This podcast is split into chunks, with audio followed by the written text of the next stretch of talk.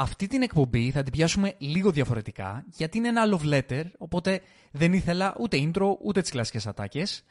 Που λέτε λοιπόν, όσοι έχετε ακούσει ξανά τις εκπομπές μας, θα ξέρετε ότι είμαι μεγάλος φαν του υπερηρωικού είδους ταινιών, μεγάλωσα με τον Batman του Barton και έπειτα με τον Spider-Man του Raimi και υπήρξα μεγάλος φαν και του DCU, με τα καλά και τα κακά του, αλλά και του MCU, κυρίως κατά την περίοδο του Infinity Saga.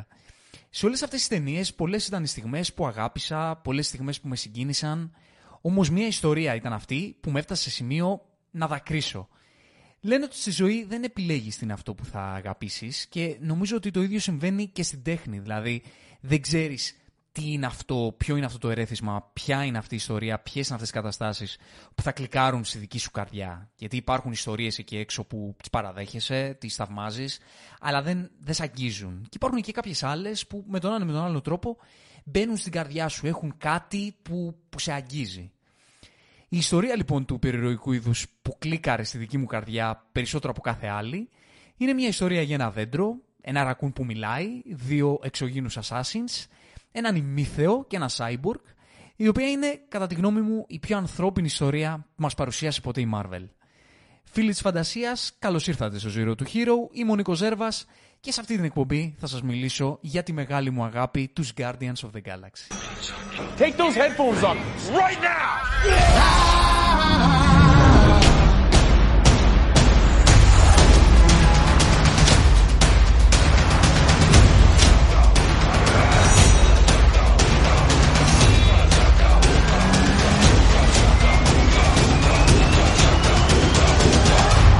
They call themselves the Guardians of the Galaxy. What a bunch of a-holes. Τους Guardians περισσότερο νομίζω δεν τους ξέραμε και όσοι τους ήξεραν νομίζω ότι δεν θα περίμεναν να τους δουν στη μεγάλη οθόνη, τουλάχιστον όχι τόσο σύντομα στην πορεία του MCU. Και η αλήθεια είναι ότι η πρώτη ταινία των Guardians ήταν το πρώτο μεγάλο στοίχημα του MCU. Και γι' αυτό το λόγο, όταν ανακοινώθηκε η ταινία, τα περισσότερα δημοσιεύματα εκείνη την περίοδο χλέβαζαν την ταινία, θεωρώντας ότι είναι δεδομένη αποτυχία της, γιατί θεωρούσαν ότι μια super hero movie εκείνης της εποχής δεν περιλαμβάνει ε, που δεν περιλαμβάνει διάσημους ήρωες, δεν έχει και πιθανότητες να πετύχει εμπορικά. Και αυτό, κατά τη γνώμη μου, είναι και το πρώτο παράσημο του project. Ότι η ταινία αυτή δεν είχε κανένα εμπορικό ατού πλην της δικής της δυναμικής. Γιατί εκτός των άλλων, εκείνη ήταν και μια περίοδος που το MCU δεν είχε ακόμα χτίσει μια τόσο μεγάλη εμπορική δυναμική που ό,τι και αν έβγαζε θα πήγαινε καλά. Εκείνη την περίοδο ξεκίνησε να το χτίζει και η παρουσία των Guardians, το project αυτό που από το πουθενά πέτυχε, συνέβαλε στο να δημιουργηθεί αυτό το perception ότι ό,τι κάνει τότε εκείνη την περίοδο το MCU ε, να πας να το δεις γιατί είναι καλό. Η πρώτη ταινία λοιπόν έσκησε εμπορικά, η δεύτερη ακόμα περισσότερο και τελικά οι Guardians αποτέλεσαν ένα πολύ δομικό κομμάτι του Infinity Saga. Να σας πω ποια είναι η πρώτη μου διαφωνία σχετικά με τις δύο ταινίες των Guardians. Πολλοί θεωρούν ότι οι ταινίες αυτές είναι κομμωδίες σαν τις υπόλοιπες ταινίες του MCU. Δηλαδή το ύφος τους είναι το κύριο ύφος το οποίο έχει ε, λανσάρει το MCU και το συνοδεύει καθ' όλη τη διάρκεια της πορείας του και ειδικά μετά τον Infinity Saga αυτό έχει γίνει και ακόμα πιο συγκεκριμένο, έχει στερέψει ακόμα περισσότερο από ιδέες κατά τη δική μου γνώμη. Εδώ λοιπόν διαφωνώ, γιατί το γεγονός ότι οι δύο ταινίες των Guardians είναι κομμωδίες, είναι απενοχοποιημένες κομμωδίες, είναι, ε, αυτό ισχύει, δεν σημαίνει ότι είναι και ίδιες ή είναι κοινές με το ύφος του MCU.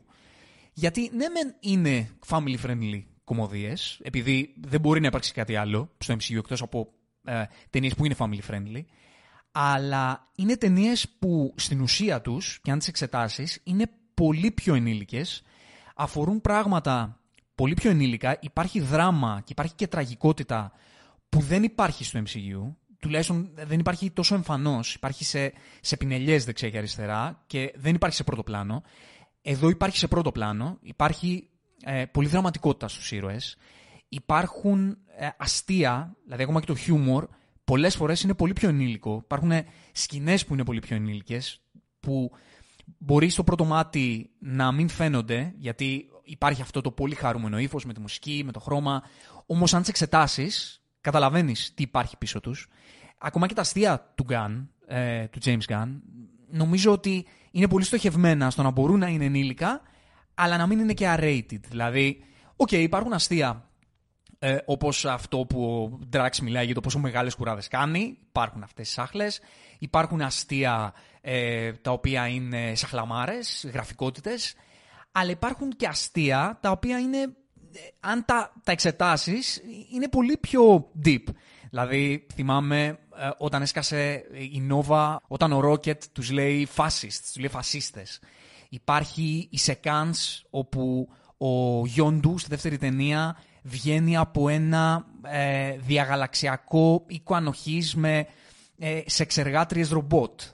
Υπάρχει το αστείο του Quill, το, το απίστευτο αστείο όταν η Γκαμόρα του λέει ότι το σκάφος είναι filthy και λέει ο Quill ότι δεν έχει ιδέα. Αν υπήρχε blue light στο σκάφος θα ήταν σαν πινάκα του Πολάκ. Οπότε καταλαβαίνετε τι σημαίνει αυτό. Αλλά και πέρα από το χιούμορ, στο χτίσιμο των ηρώων και στα στάδια που περνούν υπάρχει μια έντονη δραματικότητα και εκτός από, ότι, από το ότι υπάρχει στο χαρτί η δραματικότητα, υπάρχει και ένα άλλο κομμάτι το οποίο δεν υπάρχει συχνά στο MCU. Υπάρχει ο χώρος για να βγει το δράμα και το συνέστημα. Γιατί η σκηνοθεσία του Γκάν στις ε, δραματικές και συναισθηματικές στιγμές των δύο ταινιών δεν είναι μια διεκπαιρεωτική σκηνοθεσία έτσι ώστε να δείξουμε ότι και καλά σχολιόμαστε με το συνέστημα, όπως κάτι που συμβαίνει ειδικά τα τελευταία χρόνια στο MCU.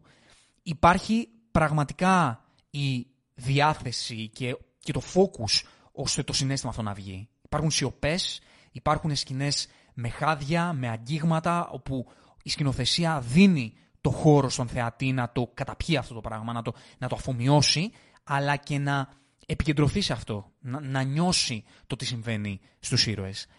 Αλλά για να πιάσουμε τα, τα της ιστορίας, για να μιλήσουμε για, για την ιστορία των Guardians, το ξεκίνημα αυτής της ιστορίας, το θέμα της, η ουσία της, αφορά ανθρώπους με κατεστραμμένες ψυχές, με ανθρώπους διαλυμένους, ανθρώπους, αν το παραλληλίζουμε βέβαια με το δικό μας τον κόσμο, με υπάρξεις, ε, που έχουν μια πολύ πληγωμένη καρδιά, ε, που έχουν βασανιστεί στο παρελθόν, που δεν έχουν γνωρίσει την αγάπη και αν την έχουν γνωρίσει την, ε, την αγνοούν για ένα πολύ μεγάλο χρονικό διάστημα, που είναι βυθισμένοι στο σκοτάδι ή στην κατάθλιψη ή, στο, ή δεν έχουν ταυτότητα, δεν έχουν προσανατολισμό και η συμπεριφορά τους είναι εγωιστική ακριβώς επειδή θεωρούν ότι ο κόσμος γύρω τους είναι αυτός. Ότι ο κόσμος είναι σκοτεινός, ο κόσμος είναι εχθρικός, οπότε ο μόνος τρόπος για να επιβιώσουν είναι να κοιτάνε την πάρτη τους.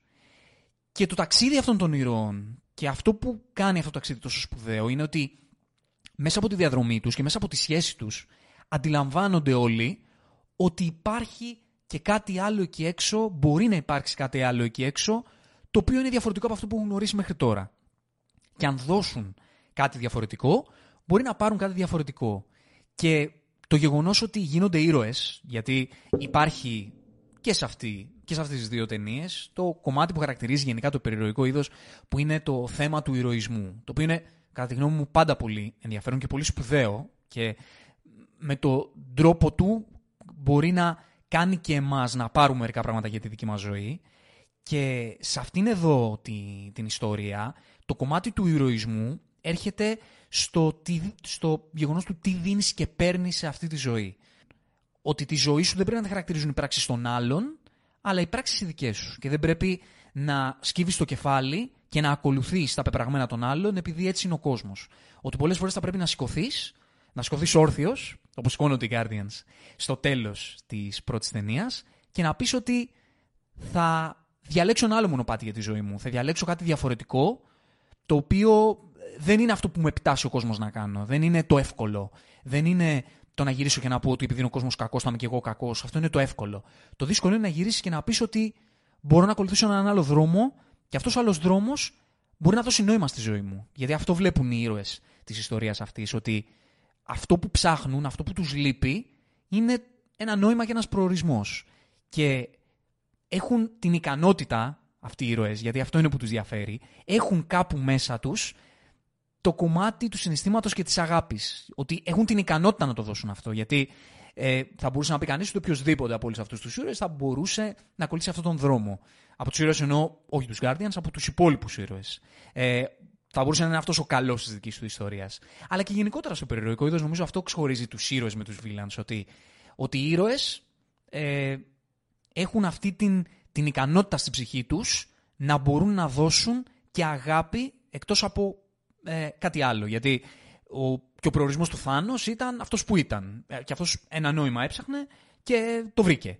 Αλλά το να μπορείς να πεις ότι θα βρω το νόημα βοηθώντας και όχι στερώντας από άλλους ε, πράγματα, ε, αυτό χρειάζεται ικανότητα και χρειάζεται να έχεις αυτή την ικανότητα της αγάπης που την έχουν αυτοί οι ήρωες και το θαύμα της ιστορίας είναι ότι βρίσκουν ο, ο ένας τον άλλον και αυτό είναι που τους αλλάζει τη ζωή και τους εξελίσσει τη διαδρομή. Αλλά φτάνοντας εκεί, το να φτάσουν εκεί, δεν γίνεται μαγικά, δεν γίνεται ονειρικά, δεν γίνεται εύκολα και γι' αυτό θεωρώ ότι η ιστορία των Guardians of the Galaxy έχει ένα πάρα πάρα πάρα πολύ καλό σενάριο το οποίο δεν είναι απλά κομικό σενάριο, είναι ένα πάρα πολύ καλό σενάριο ηρώων. Το γράψιμο στην εξέλιξη των ιστοριών τους και, το, και τον, ο τρόπος με τον οποίο εξελίσσονται, κατά τη δική μου γνώμη δεν είναι τεχνητός, είναι πάρα πολύ οργανικός γιατί ε, η εξέλιξη προκύπτει μέσα από συγκεκριμένες πράξεις. Ακόμα και ο έρωτας που υπάρχει μέσα στην ομάδα των Guardians δεν δημιουργείται επειδή έτσι είναι, αλλά δημιουργείται μέσα από τις πράξεις. Ε, χτίζεται, δεν έρχεται από τον ουρανό και πέφτει. Και πάμε να πιάσουμε λίγο την ιστορία από την αρχή. Η πρώτη ταινία των Guardians ξεκινάει με το backstory του Peter Quill.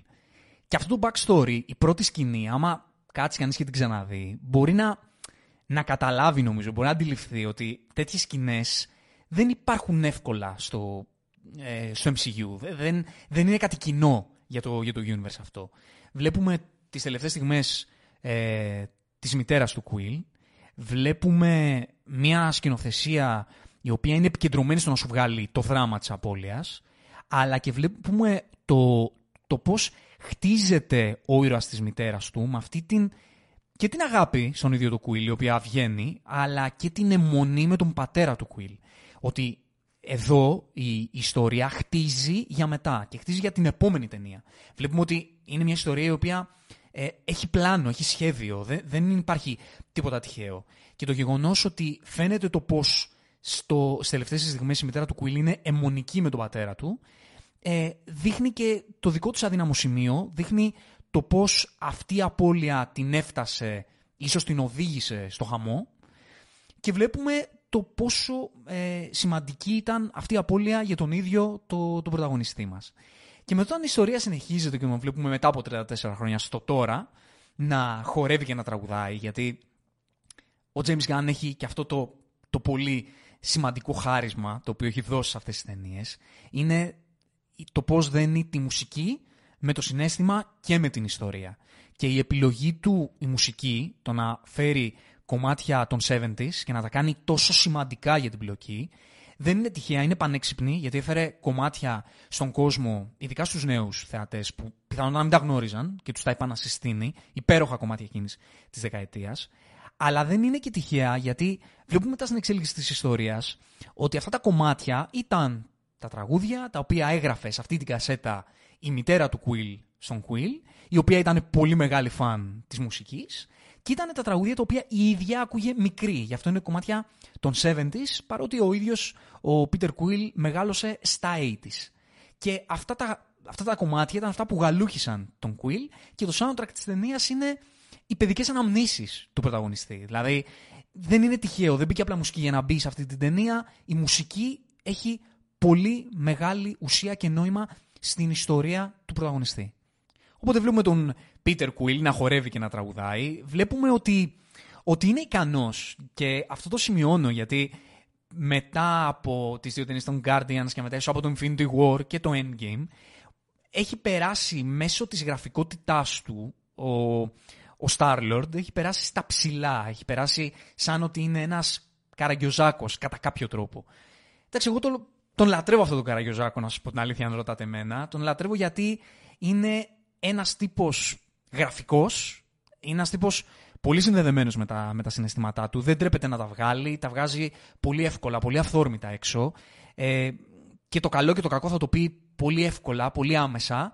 Και είναι και είναι λίγο η χαρά της ζωής, δηλαδή αυτή η γραφικότητα που πολλές φορές την κράζουμε στι, στις ημέρες τις δικές μας, αυτή λίγο η συναισθηματικότητα, η εκφραστικότητα παραπάνω, είναι που, που εγώ τη λατρεύω, που βγάζει ένα φως, που βγάζει μια διάθεση παραπάνω και νομίζω ότι εντάξει, υπάρχουν θεάτες που τους εκνευρίζει ο Starlord, μπορώ να το ακούσω αυτό, αλλά είναι ένας ήρωας που, που είναι πολύ σημαντικός σε αυτή την, την ταινία γιατί περνάς καλά μαζί του. Δηλαδή ό,τι και αν κάνει, επειδή έχει αυτή την εξωστρέφεια, χορεύει, τραγουδάει, είναι γραφικός, ε, σου μεταφέρει αυτήν έτσι τη, τη θαλπορή της, της ταινίας. Αλλά και το γεγονός ότι μας τον σετάρει αυτή η ιστορία με το ότι θέλει να, να λανσάρεται σαν Star-Lord και είναι πολύ ωραίο αυτό γιατί εδώ περνάει σαν douchebag, δηλαδή σαν ο τύπος που θέλει να έχει μεγάλη ιδέα για τον εαυτό του, φαίνεται να δείχνει ότι κάτι κάνει.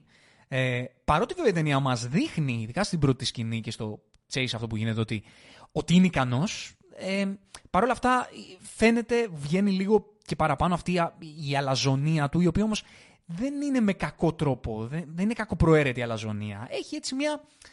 Είναι λίγο φαντασμένος και, και του αρέσει να είναι φαντασμένος, αλλά το γεγονός ότι λανσάρεται σαν Starlord, που μοιάζει έτσι ένα nickname πολύ ε, γραφικό κι αυτό, είναι υπέροχο το πως στο τέλος της ταινίας φαίνεται ότι αυτό το nickname δεν ήταν κάτι το οποίο το εμπνεύστηκε ο ίδιος απλά για να δώσει στον εαυτό του ένα όνομα το οποίο βγάζει έτσι ε, κάποια πολύ μεγάλη δύναμη, αλλά ήταν το nickname που του έδωσε η μητέρα του. Έτσι τον αποκαλούσε και γι' αυτό αποφάσισε ότι από τη στιγμή που απήχθη και πήγε στο διάστημα και ξεκίνησε τη ζωή ενός ε, διαγαλαξιακού κλέφτη, τότε αυτή την ταυτότητα θέλησε να δώσει στον χαρακτήρα που έχτισε, γιατί αυτή ήταν η παρακαταθήκη της μητέρας του, αυτή ήταν η συντροφιά της μητέρας του στο υπόλοιπο της, ε, της ζωής του και, του και της δράσης του.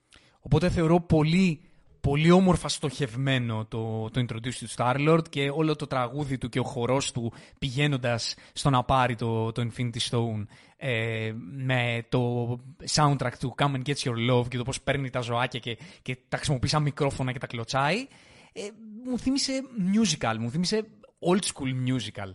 Και βέβαια από την αρχή βλέπουμε τη σχέση του με το γιον του, το πώς χτίζεται, η δυναμική που έχουν μεταξύ τους, που είναι λίγο σαν κακό αφεντικό γιον του, αλλά καταλαβαίνεις ότι τον κράζει και τον μαλώνει σαν πατέρας. Δηλαδή αυτό αρχίζει νομίζω και, και μπαίνει από την αρχή η δυναμική στη σχέση τους που του λέει ότι αν δεν ήμουν εγώ και εγώ που σε έσωζα αυτή η προστατευτικότητα που έχει απέναντί του αλλά και οι απαιτήσεις που έχει ο Γιόντα από εκείνον ε, δεν βγάζουν μόνο απλά το αφεντικό, βγάζουν και το, και το πατρικό. Και μετά από αυτή τη σκηνή θα πάμε να δούμε το introduce της Γαμόρα στην ιστορία, η οποία είναι η κόρη του Θάνος.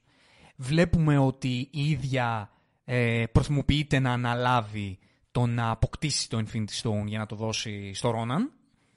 Και το ξεκίνημα της ιστορίας της Γαμόρα μας παρουσιάζει ότι έχει κακές προθέσεις, ότι είναι η κόρη του Θάνος, άρα είναι και ε, ένα δικό του όργανο στην όλη ιστορία.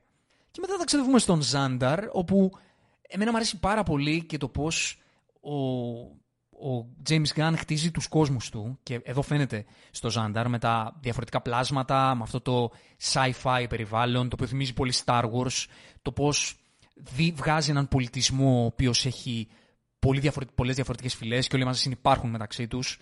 Ε, μου αρέσει πολύ σαν εικόνα γενικά όλους τους κόσμους που χτίζει ο Γκάν νομίζω ότι τους χτίζει με, με πολύ μεράκι και πολύ προσοχή. Και εκεί στον Ζάνταρ εμφανίζεται για πρώτη φορά ο Ρόκετ και ο Γκρουτ. Και κατευθείαν βλέπουμε το πώς μας παρουσιάζεται ο Ρόκετ σαν ένας τύπος ο οποίος είναι εντελώς μηδενιστής. Όλους τους λέει «Α, αυτοί γελοί, α, τι κάνουν αυτοί και δεν τρέπονται» κατευθείαν βλέπουμε από την πρώτη στιγμή το πώς εμφανίζει το χαρακτήρα στους θεατές σαν ένας τύπος ο οποίος είναι κράχτης, τους κράζει όλους, είναι λίγο γεροπαράξενος, ε, είναι μηδενιστής, δεν γουστάρει τίποτα, είναι γκρινιάρης και είναι πραγματιστής, δηλαδή κυνηγός κεφαλών. Ψάχνει να βρει ποιος, ε, ποιος καταζητούμενος ήταν αυτός που αν τον ε, καταφέρει να τον εχμαλωτήσει θα του φέρει λεφτά και έτσι πλέκεται στην ιστορία του, του Star-Lord. Και με τον ίδιο τρόπο μπλέκει στην ιστορία και η Γκαμόρα. Όπου η Γκαμόρα θέλει το Infinity Stone, ο Star-Lord φτάνει στο Ζάνταρ για να πουλήσει το Infinity Stone και ο Rocket με τον Groot φτάνουν στον. Είναι, βρίσκονται τυχαία βασικά στον Ζάνταρ και κυνηγούν τον Starlord για να τον παραδώσουν στο γιον του. Και αφού λοιπόν γίνεται αυτό το υπέροχο chase μεταξύ τους, το οποίο ξεκινάει με την Καμόρα να κάνει τα γλυκά μάτια στο Starlord και το Starlord βέβαια να το μασάει αμάσιτο, και αυτή βέβαια είναι επίσης έτσι. Αυτό είναι το πρώτο δείγμα της σχέσης, της δυναμικής σχέσης μεταξύ τους και του ερωτισμού που υπάρχει κατευθείαν μεταξύ τους, τουλάχιστον στην αρχή από την πλευρά του, του Starlord. Στο τέλος του Chase λοιπόν σκάει η Nova Corps και φυλακίζει τους τέσσερις ήρωες και σε αυτή τη φυλακή αρχίζει να σχηματίζεται η ομάδα και αρχίζουν να παρουσιάζονται στους θεατές οι ήρωες. Και βλέποντας τα background τους, της Gamora, του Star-Lord και του Rocket με τον Groot, ξεκινάει να ξετυλίγεται ένα από τα πιο τραγικά stories του MCU, ένα από τα πιο ουσιαστικά character studies που είχε ποτέ το MCU και αυτό είναι του Rocket.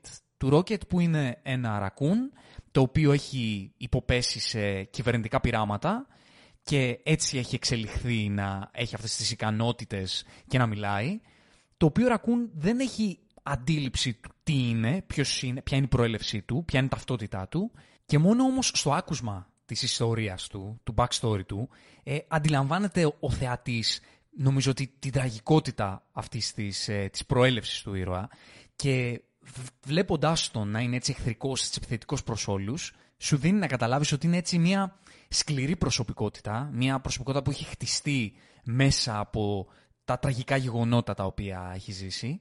Και επίσης νομίζω μπορεί κανείς να καταλάβει ότι αυτή η επιθετικότητα είναι η ασπίδα του. Βλέπουμε από την αρχή να υπάρχει αυτό έτσι το αστιάκι μεταξύ των υπολείπων ηρώων για το τι είναι ο Ρόκετ και ο ίδιος ο Ρόκετ να μην καταλαβαίνει τι είναι και να λέει αυτή τη, τη μυθική ατάκα ότι and nothing like me except me και δείχνοντας έτσι τον εαυτό του με τις χειροπέδες στα χέρια, το οποίο είναι ένα τρομερά δυναμικό attitude. Δηλαδή, θα δούμε στην πορεία το πόσο μεγάλη κρίση ταυτότητας έχει ο Ροκέτ, αλλά παρόλα αυτά είναι και με έναν τρόπο συνειδητοποιημένος και έχει φέρει τον εαυτό του σε αυτό το σημείο του να, του να πατήσει στα πόδια του και να αποκτήσει αυτοπεποίθηση και να αποκτήσει μια δυναμική που να τον κάνει να επιβιώσει σε αυτόν τον κόσμο παρά την ε, το δράμα που έχει, που έχει ε, βιώσει.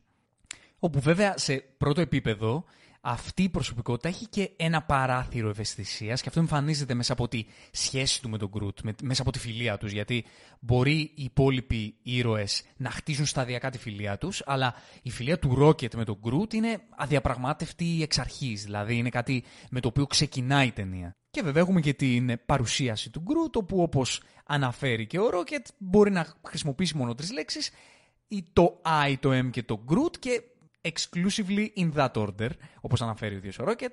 Και μετά πάμε στην Gamora, η οποία αρχίζοντας να αλληλεπιδρά επίσης το ωραίο στιγμιότυπο του πώς ε, αρχίζει να αλληλεπιδρά ο Rocket με τους υπολείπους και μια πολύ όμορφη στιγμή που πανέξυπνα μπήκε στην ταινία ήταν όταν ε, βγάζοντας τα ρούχα τους οι, οι φυλακισμένοι για να κάνουν την είσοδο στη φυλακή βλέπουμε τον τον Star-Lord να κοιτάει την πλάτη του, του Rocket, παρότι ήδη έχουν μανουριάσει νωρίτερα, και να κοιτάει τους, ε, τους μηχανισμούς που έχει στη, στην πλάτη του, που είναι συνδεδεμένοι μαζί του, και βλέπουμε εκεί το ύφος του, του Quill, ότι λίγο χαμηλώνει και σαν να, τον, σαν να συμπάσχει λίγο μαζί του, σαν να λέει από μέσα του ότι, σαν να αντιλαμβάνεται το τι πόνο έχει περάσει αυτή η ψυχή. Και μετά βέβαια πηγαίνουμε στην Καμόρα, η οποία αποκαλύπτει στους υπολείπους στην είσοδο στη φυλακή ποιες είναι οι πραγματικές της προθέσεις, ότι δεν είναι ένα όργανο του Θάνος, αλλά η αποστολή δική της είναι να έρθει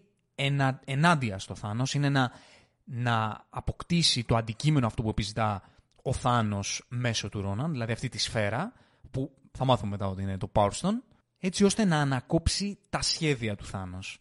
Και εκεί αυτό είναι το πρώτο δείγμα και στη σχέση της και με τον, ε, και με τον Quill αλλά και με τους υπολείπους ότι η Γκαμόρα είναι ένα πρόσωπο το οποίο δεν λειτουργεί ακριβώς ιδιωτελώς αλλά έχει έναν πιο ανώτερο προορισμό. Δηλαδή να σταματήσει το κακό το οποίο θέλει να κάνει ο Θάνος. Και στην αρχή της ιστορίας της ομάδας είναι η πιο ακέραιη προσωπικότητα από όλους. Οι φυλακισμένοι λοιπόν οι υπόλοιποι ψάχνουν να βρουν ευκαιρία για να εξοντώσουν την Καμόρα έτσι ώστε να εκδικηθούν ε, το Θάνος και ε, μέσα σε αυτό το σκηνικό εμφανίζεται το επόμενο μέλος της ομάδας που είναι ο Drax ο οποίος ε, προσπαθώντας να εξοντώσει την Καμόρα, αποκαλύπτει και εκείνος το δικό του background, ότι η δική του οικογένεια έχει χαθεί από τον Ρόναν όπου εκτελούσε τα σχέδια του Θάνος και αυτός θέλει να εκδικηθεί και τον Ρόναν και τον Θάνος και γι' αυτό θα σκότωνε την Καμόρα.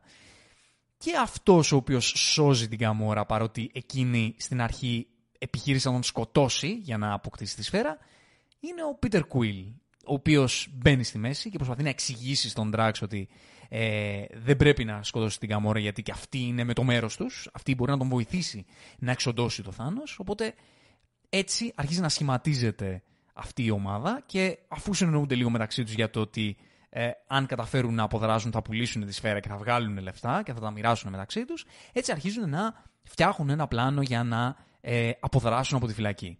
Όλοι σε έκανε στη φυλακή είναι φανταστική και η αλήθεια είναι ότι η πρώτη ταινία έχει αυτό το, το κομμάτι το οποίο είναι καλύτερο από τη δεύτερη. Η δεύτερη ταινία είναι το Volume 2, ε, λαμβάνει χώρα κυρίως στον πλανήτη του Ίγκο κατά σχεδόν αποκλειστικά. Οπότε δεν έχει παραστάσεις. Η πρώτη ταινία έχει πίστες. Έχει πολλά διαφορετικά επίπεδα και αυτό είναι πολύ... Ε, δημιουργεί ένα pace στο, στο ρυθμό της ταινίας.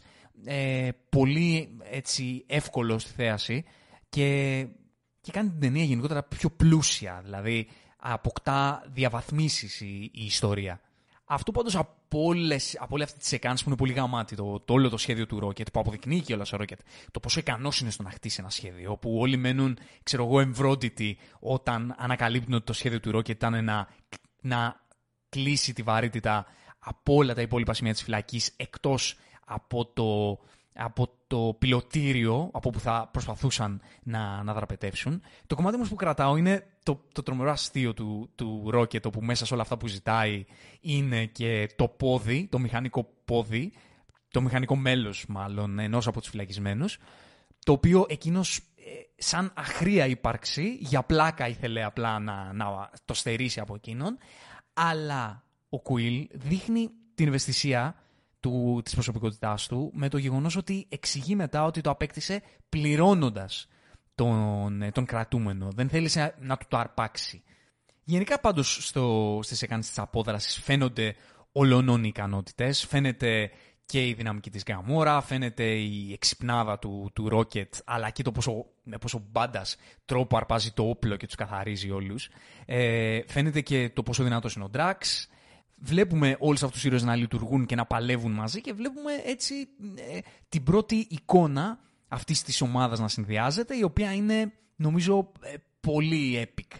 Και όλη η σεκάνς κλείνει με τον ε, Peter Quill, ο οποίος αφού φτάνουν σε σημείο να αποδράσουν, αποφασίζει να επιστρέψει απλά για να ανακτήσει την κασέτα του, το Awesome Mix Volume 1, και αυτό νομίζω είναι ένα τρομερό κομμάτι που, που δείχνει για, με ακόμα έναν τρόπο ότι, την ευαισθησία του. Η κασέτα αυτή είναι ό,τι πολυτιμότερο έχει. Είναι το πολυτιμότερο αντικείμενό του. Ένας κλέφτης έχει πάρει πάρα πολλά πολύτιμα αντικείμενα, αλλά το σημαντικότερο αποκτημά του είναι αυτή η κασέτα και γι' αυτό ρισκάρει τη ζωή του. Δεν θα μπορούσε ποτέ να την άφηνε πίσω και γυρίζει. Και επίσης βλέπουμε τη, την ατάκα του Drax που γυρίζει και του λέει, τον παραδέχεται, του λέει μπράβο, ε, σύντροφε, σε παραδέχομαι, είσαι φοβερός. Ποιο ήταν το αντικείμενο που ανέκτησες. Και του δείχνει ξέρω εγώ, το, το κασετόφωνο ο, ο Peter Quill και γυρίζει τον και του λέει σε φάση ε, είσαι ηλίθιος. Και γενικά όταν κράζουν τον, ε, τον Quill όλοι οι συντροφοί του και στη συνέχεια και στη δεύτερη ταινία σε όλη την πορεία της ιστορίας τους ναι μεν ε, τον υποβαθμίζουν έτσι με χαριτωμένο τρόπο αλλά νομίζω ότι αντιλαμβάνονται και αυτοί αυτό μου βγάζουν όλες οι άτακες ότι έχει μια παραπάνω ευαισθησία. Ναι μεν είναι λίγο καραγκιόζάκος είναι ο Σταρ λίγο Καραγκιόζάκος, αλλά είναι Καραγκιόζάκος επειδή έχει μια πολύ έντονη παιδικότητα και ευαισθησία μέσα του. Και αυτό συνδυάζεται μέσα από τη, από τη σχέση του με τη μητέρα του και με το πώς τη, την ανάμνησή της και τη μνήμη της και, και ό,τι του έχει αφήσει, το, το έχει εικόνισμα πάνω από το κεφάλι του και με αυτό οδεύει σε όλες τις πράξεις του. Οπότε η ομάδα μας πηγαίνει στο Nowhere για να δώσει τη σφαίρα στον Collector και όταν φτάνει στο Nowhere υπάρχει μία ακόμα σκηνή από αυτές τις μικρές σκηνές που τις θεωρώ πάρα πολύ σημαντικές στη, στην ιστορία αυτής της ομάδας γιατί, γιατί δείχνουν τον προσανατολισμό αυτής της ιστορίας και είναι σκηνή που όταν φτάνουν και φαίνεται ότι είναι ένας φτωχικός πλανήτης ότι ο Γκρουτ σταματάει για να δώσει σε ένα κορίτσι του δρόμου ένα λουλούδι το οποίο φυτρώνει στο χέρι του. Και δεν είναι μόνο η πράξη, δεν είναι μόνο η ενέργεια που είναι έτσι πολύ γλυκιά και όμορφη για το, για το θεατή και δείχνει και την, και την ευαισθησία που έχει ε, ο Γκρουτ, αυτό, αυτό το δέντρο, το δυνατό δέντρο που, που, που έτσι έχει αυτή τη, τη δύναμη για να νικάει τους εχθρούς και λέει απλά τρεις λέξεις, με αυτή την φωνή, τη βαριά του Vin Diesel, αλλά δείχνει ότι έχει ευαισθησία. Το όμορφο όμως αυτή τη σκηνή δεν είναι απλά, ε, όπως είπα, η ενέργεια, είναι το γεγονός ότι ο James Gunn με τη σκηνοθεσία του δίνει πραγματικό χώρο σε αυτή την ενέργεια, γιατί αν προσέξετε το πλάνο, το πόσο αργά κυλάει αυτή, αυτή η σκηνή και το πώς ε, το πλάνο παραμένει για λίγα δευτερόλεπτα στο πρόσωπο του κοριτσιού να κοιτάει το λουλούδι, είναι πραγματικά η απόδειξη ότι όλο το project αυτό, όλη αυτή η ιστορία έχει ως επίκεντρο το συνέστημα όπου και αν βρίσκεται.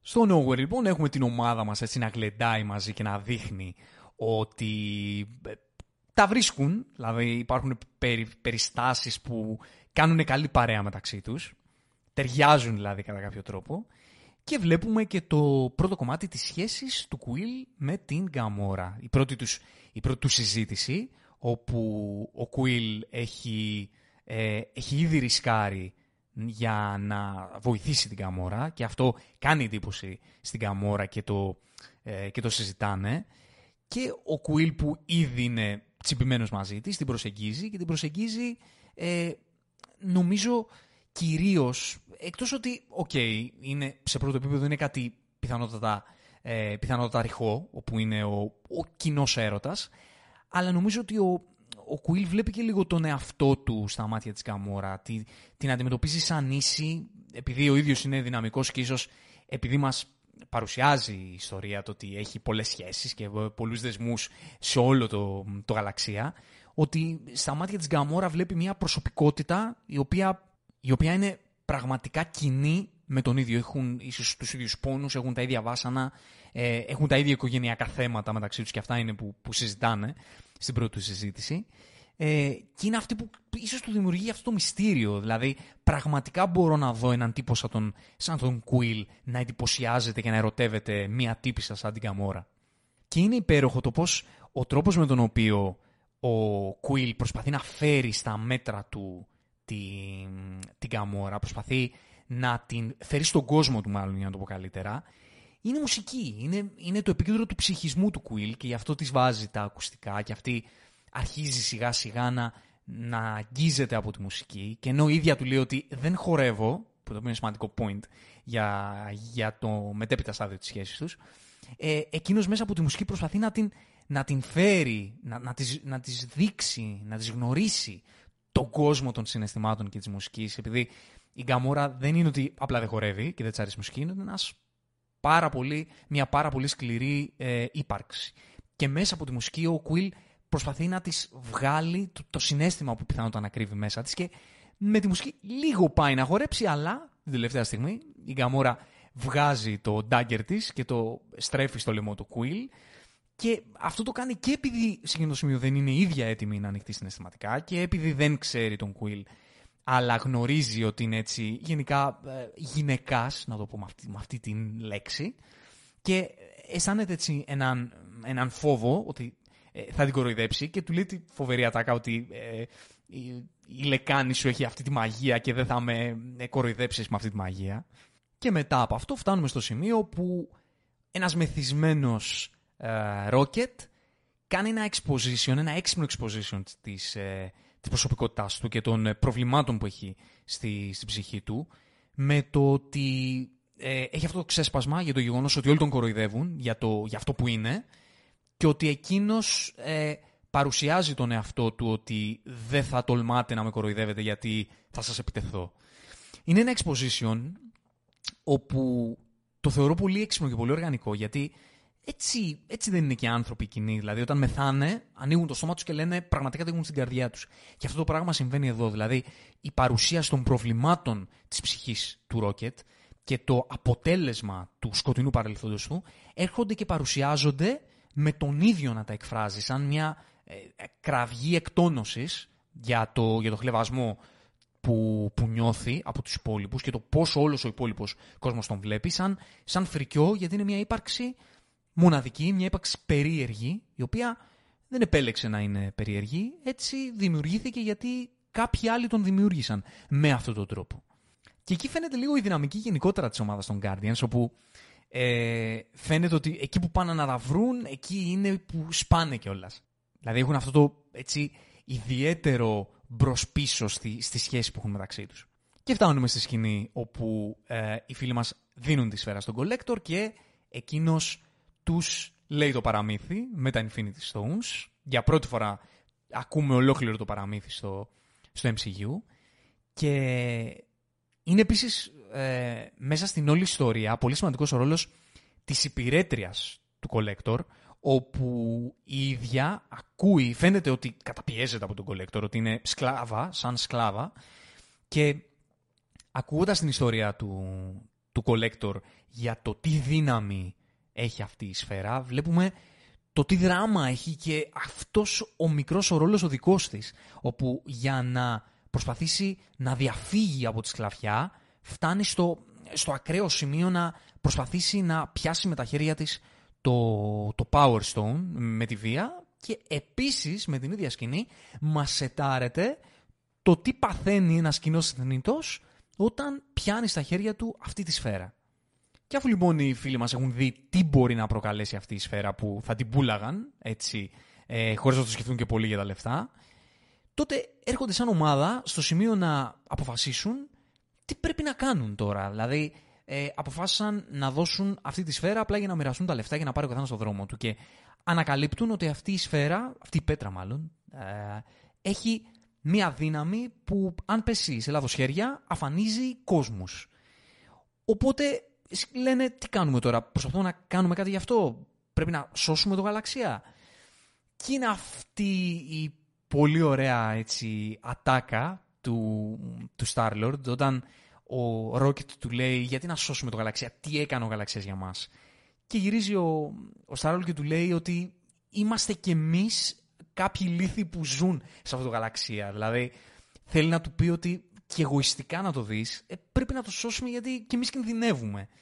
Αλλά πέραν από αυτό το, το άμεσο επίπεδο, η ατάκα αυτή, η ατάκα αυτή έχει, ε, έχει την αξία ότι σημαίνει ότι ο κόσμος δεν είναι μόνο οι άλλοι, ο κόσμος είναι, είσαι και εσύ που είσαι κομμάτι του κόσμου.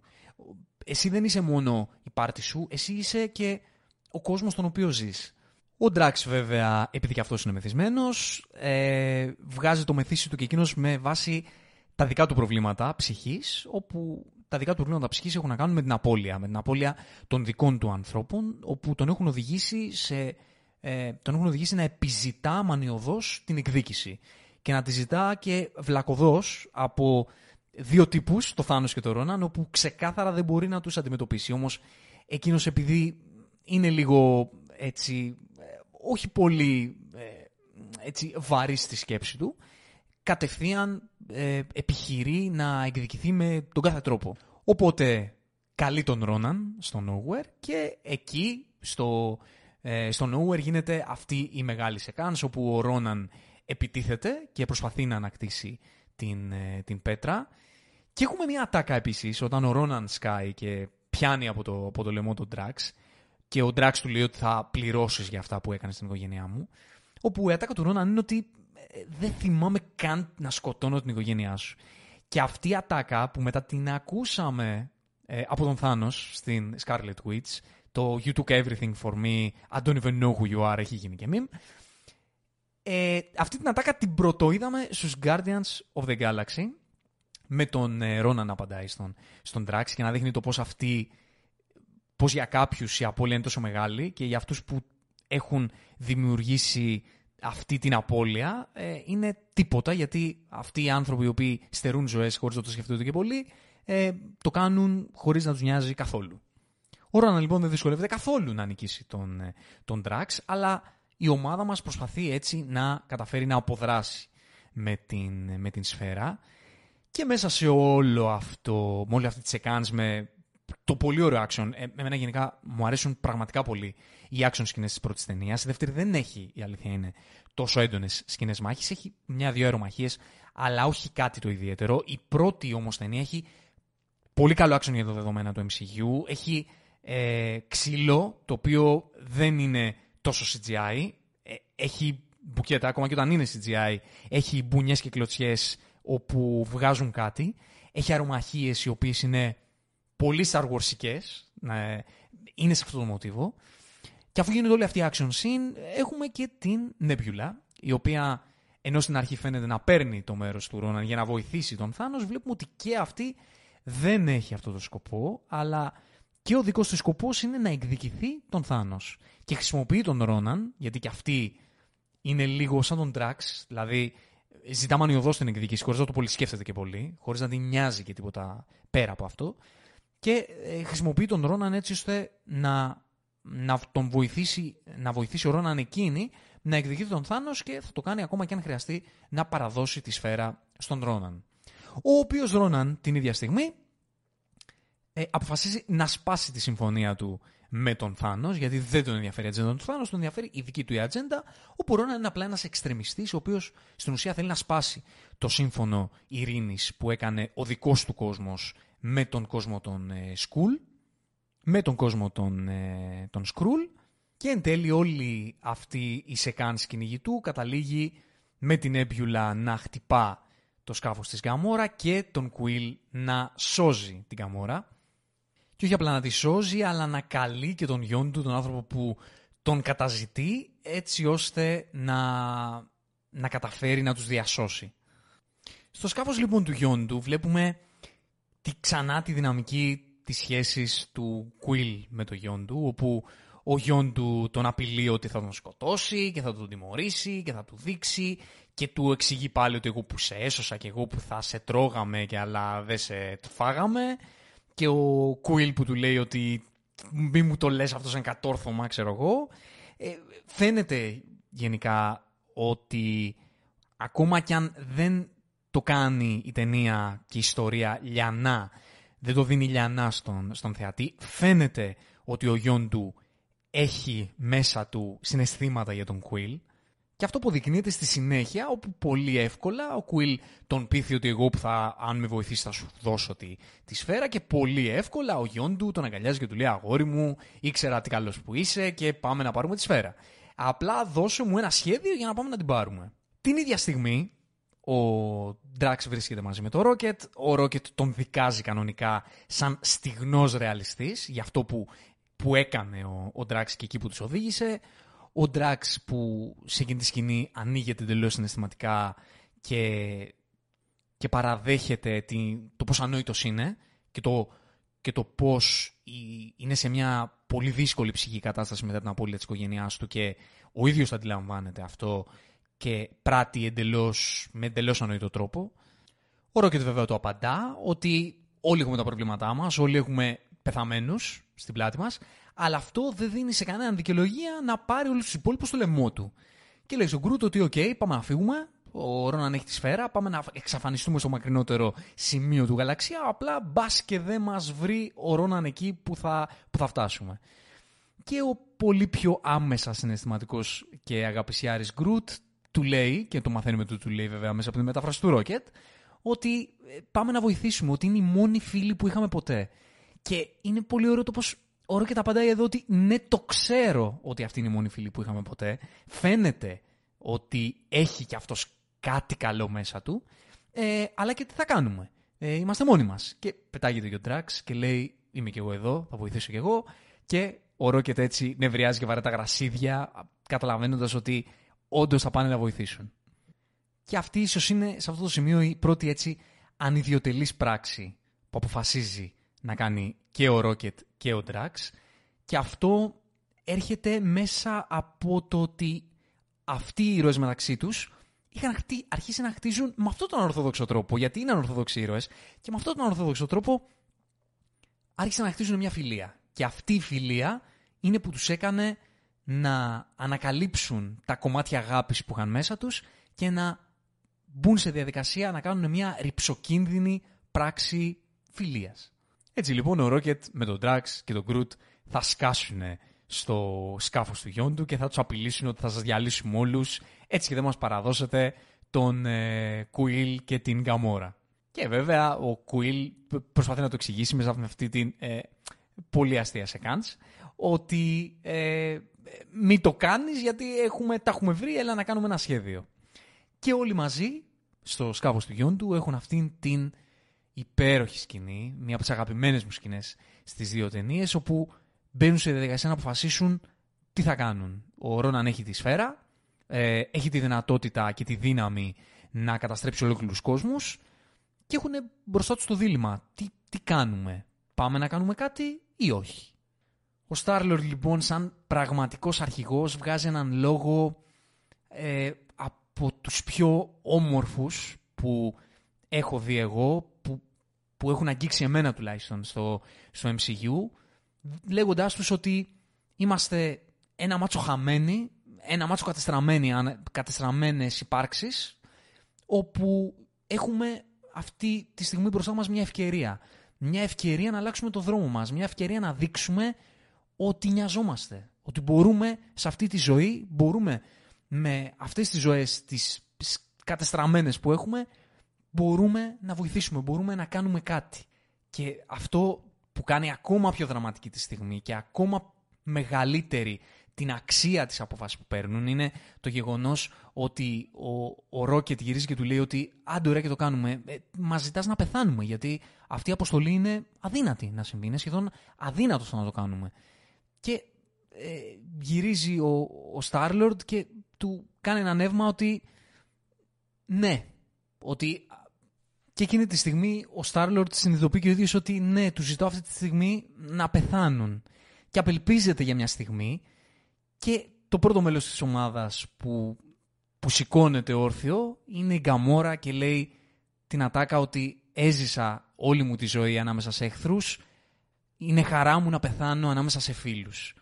Που είναι η ατάκα που συνοψίζει το, το τι συμβαίνει ανάμεσα σε αυτούς τους ήρωες, το ότι αυτό, αυτή η κατάσταση που τους συμβαίνει, αν η ίδια η Γκαμόρα, αυτή η σκληρή προσωπικότητα φτάνει σε σημείο να λέει ότι ε, περιτριγυρίζομαι από φίλους, αυτό δίνει έτσι τη, την αξία το ότι αυτή η σχέση που έχουν αναπτύξει τι σημαίνει για όλους. Ο δεύτερος που σηκώνεται είναι ο Ντράξ και λέει στον Κουίλ ότι είσαι τίμιος τύπος και θα χαρώ να πολεμήσω μαζί σου και, να, και στο τέλος να συναντήσω την οικογένειά μου. Που αυτό συνδέεται και με, και με το παρελθόν του, του Drax και είναι πολύ σπουδαίο για έναν τύπο ο οποίος ε, ζούσε για την εκδίκηση και επιλέγει εκείνη τη στιγμή να πεθάνει για την προσφορά. Ο Γκρουτ σηκώνεται μετά και έπειτα μένει στο τέλος ο Ρόκετ, ο οποίος σηκώνεται κι αυτός, λέει: OK, whatever, δεν περίμενα να ζήσω και πολύ έτσι κι αλλιώς. Ε, και γειώνει τη φάση, αλλά τη γειώνει και την αναδεικνύει ταυτόχρονα πραγματικά, λέγοντας αυτή, αυτή την ατάκα ότι ε, «OK, ωραία, τώρα στεκόμαστε όλοι. A bunch of jackasses standing in a circle». OK, okay, σηκωθήκαμε. Ε, Εμείς οι ανόητοι που λέμε ότι θα, θα πεθάνουμε για αυτό το σκοπό και απλά στεκόμαστε σε ένα κύκλο.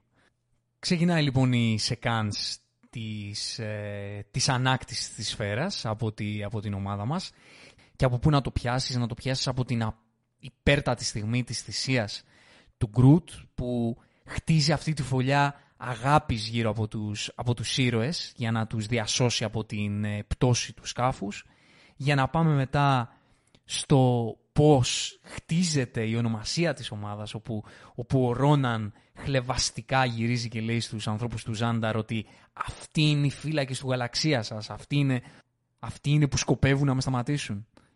Για να αντιδράσουν ε, οι φίλοι μας με αυτό τον χορό του Κουίλ που έχει ακουστεί από πολλούς ότι είναι έτσι λίγο γελίο και λίγο φθηνό πιθανότατα σαν σχέδιο ε, για να προσανατολίσει τον, ε, τον Ρόναν τη στιγμή που πήγε να καταστρέψει όλο το, όλο το Ζάνταρ. Αλλά να σας πω κάτι, αυτό που λέμε η γελιότητα που υπάρχει και σε άλλες ταινίες και λέμε εντάξει απλά γελίο, η διαφορά σε αυτή την ιστορία είναι ότι αυτή η γελιότητα είναι κομμάτι της προσωπικότητας των ηρώων. Δηλαδή αυτό το πράγμα που κάνει ο Στάρλορ, αυτός ο χορός, δεν είναι κάτι άκυρο, δεν είναι κάτι εύκολο στη γραφή, δεν είναι κάτι ε, που δεν έχει αξία, κατά τη γνώμη τη δική μου, επειδή είναι κομμάτι της προσωπικότητάς του. Είναι κάτι που όντως ο ίδιος θα μπορούσε να κάνει. Είναι αρκετά γελίο, αλλά αυτή η γελιότητα είναι σεταρισμένη. Είναι κομμάτι της, της ευαισθησίας που υπάρχει μέσα στην ψυχή αυτού του ήρωα. Και όταν καταστρέφεται το, το σφυρί του, του Ρόναν και πετάει στον αέρα το Infinity Stone, ο Star-Lord χωρίς να ξέρει ότι μπορεί να διασωθεί από αυτό, πιάνει με τα χέρια του το Infinity Stone και στην ουσία προσπαθεί να θυσιαστεί για να μην καταλήξει το, το πετράδι στα χέρια του Ρόναν. Και υπάρχει αυτή η τρομερή σκηνή όπου όλοι πιάνονται, οι Guardians πιάνονται ε, από τα χέρια για να αντέξουν, για να βοηθήσουν τον Star-Lord να αντέξει την, ε, την έκρηξη, τη, τη δύναμη της, ε, του, της σφαίρας που θα, που θα κατέστρεφε τον, ε, τον Quill. Και αφού τα καταφέρνουν και ο Ρόναν μένει τελώς παγωτό, βλέποντας ότι κατάφεραν να αντέξουν τη δύναμη του, του Power Stone, τότε ρωτάει τι στο καλό είστε εσείς; Και ο Ρόκετ απαντάει με τη μεγαλειώδη ατάκα «You said it yourself, bitch, we are guardians of the galaxy». Ε, το οποίο δίνει και τόσο μεγάλη αξία στο πώς ονομάστηκαν αυτοί οι τύποι. Ε, ονομάστηκαν με μια ατάκα που ένας εχθρός τους τη χρησιμοποίησε για να τους κλεβάσει. Η ομάδα μας έχει σώσει την παρτίδα, έχει πετύχει το σχέδιό της. Ο Γκρούτ όμως έχει θυσιαστεί και βλέπουμε αυτή τη σκηνή όπου ο Ρόκετ κρατάει αυτό το κλαράκι, το μοναδικό που έχει απομείνει από τον Γκρούτ και ο Ντράξ κάθεται δίπλα του και του χαϊδεύει το κεφάλι. Και η σκηνοθεσία παίρνει όλο το χρόνο αυτό το πλάνο για να σταθεί σε αυτή τη σκηνή, για να βγάλει όλο το συνέστημα και της απώλειας του Ρόκετ, αλλά και της συμπαράστασης του Ντράξ. Γιατί αυτό είναι που κάνει αυτή τη φιλία να αξίζει. Βλέπουμε τις πράξεις.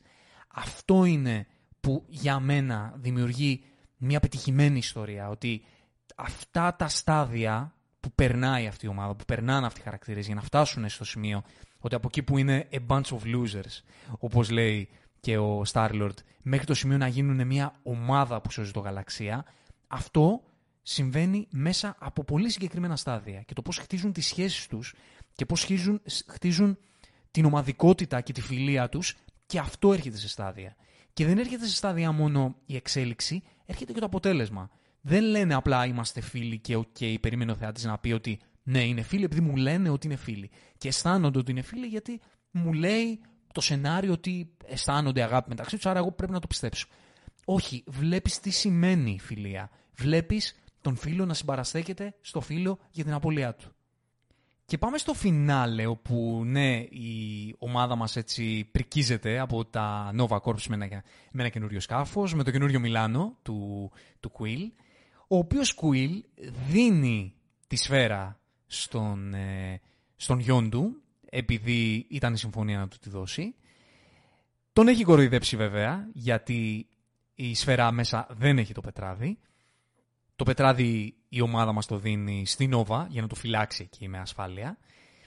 Βλέπουμε το πώς φεύγοντας οι Ravengers, ε, το πώς λέει την ατάκα πάσα για την επόμενη ταινία ο γιον του ότι ε, δεν τον επέστρεψα τον ε, Starlord στον πατέρα του γιατί ήταν ένας βλάκας, του Τζάκας, ο, ο πατέρας του, το οποίο μέχρι εκείνο το σημείο μα, μας αφήνει να πιστεύουμε ότι ο γιον του είναι ο κακός υπόθεσης γιατί ο καλός πατέρας του Κουίλ ήθελε να τον βρει, προσέλαβε το γιον του για να τον φέρει αλλά ο γιον του ήταν αυτός που έκανε την ποινιά και ε, δεν ε, έδωσε τον Κουίλ στον πατέρα του ο Γιόντο, ο οποίος συνεχίζει να προβάλλεται μέχρι το σημείο σαν ένας λοποδίτης, ο οποίος νοιάζεται μόνο για το δικό του ε, συμφέρον και δεν, δεν έχει συναισθήματα για τον Κουίλ. Παρότι, όπως είπα και πριν, νομίζω ότι φαίνεται από τις ατάκες του ότι κάτι υπάρχει εκεί.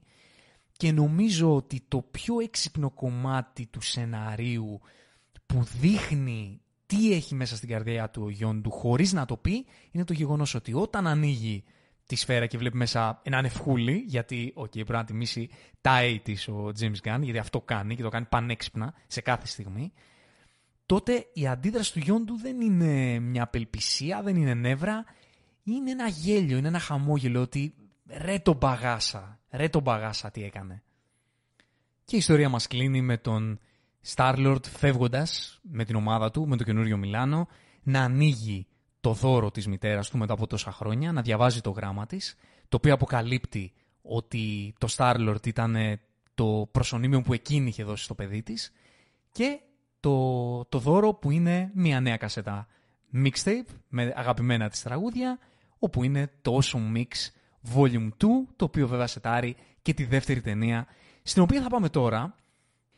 Το Guardians of the Galaxy Volume 2 λοιπόν είναι μια ταινία που παρότι δομικά μοιάζει με την πρώτη ταινία, ακολουθεί το ίδιο ύφος, δίνει την ίδια εξέλιξη στους ήρωες και ακόμα μεγαλύτερη, έχει το ίδιο και ακόμα περισσότερο συνέστημα, απλά έχει ένα αρκετά διαφορετικό pace, δεν είναι τόσο ας πούμε grounded όσο ήταν η πρώτη ταινία, είναι μια κομική space opera με τόση και ακόμα περισσότερη μουσική, η οποία έχει πάρα πολύ χρώμα, η οποία είναι πολύ διαστημική, πολύ intergalactic, δεν ξέρω ποια λέξη να χρησιμοποιήσω, το οποίο γεγονός ε, είναι αυτό που ίσως έκανε αρκετούς θεάτες να τη θεωρούν χειρότερη από την πρώτη, γιατί δεν είχε αυτή τη σπιρτάδα, αλλά είναι η ταινία η οποία ε, προσωπικά εμένα με, με άγγιξε απίστευτα συναισθηματικά. Αυτό το, το κρεσέντο στο, στο φινάλε της που απογειώνει τις σχέσεις των ηρώων και, και τον προορισμό τους.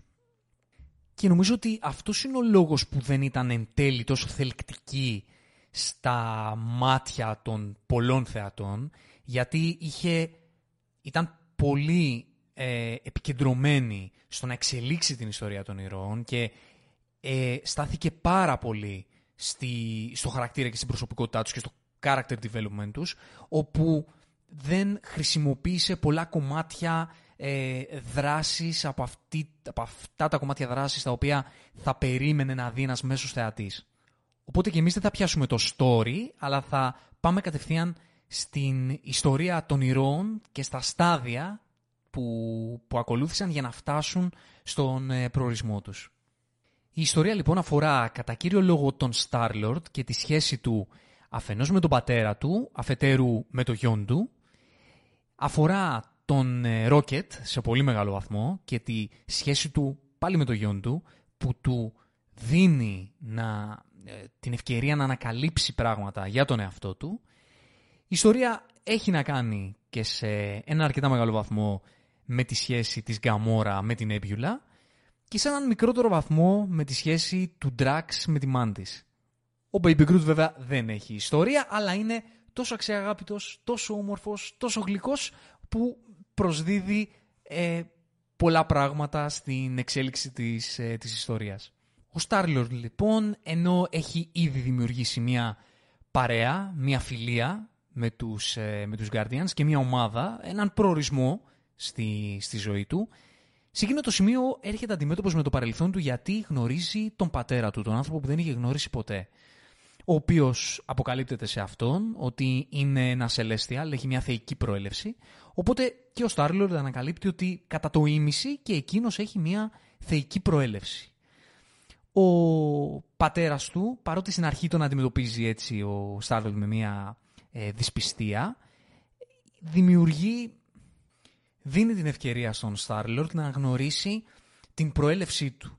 Και παρότι, όπως είπαμε, ο Starlord είναι σε ένα σημείο που έχει, ας πούμε, τοποθετήσει κάπου καλύτερα μέσα του την απώλεια της μητέρας του και το πού έχει τοποθετημένο το, το παρελθόν του, τις δυσκολίες του παρελθόντος του και έχει ξεκινήσει να χτίζει ένα νέο αύριο με τη καινούρια του οικογένεια, ο πατέρας του έρχεται να του επαναφέρει το κομμάτι της προέλευσής του και του δίνει την ευκαιρία να έρθει σε επαφή με τις ρίζες του και ίσως να βρει ε, το μέλλον του, να το ορίσει με βάση την προέλευσή του, με βάση αυτό το οποίο έχει μέσα του, την καταγωγή του, το DNA του, την ικανότητα, τις ικανότητες και τις δυνατότητες που έχει λόγω της θεϊκής του προέλευσης.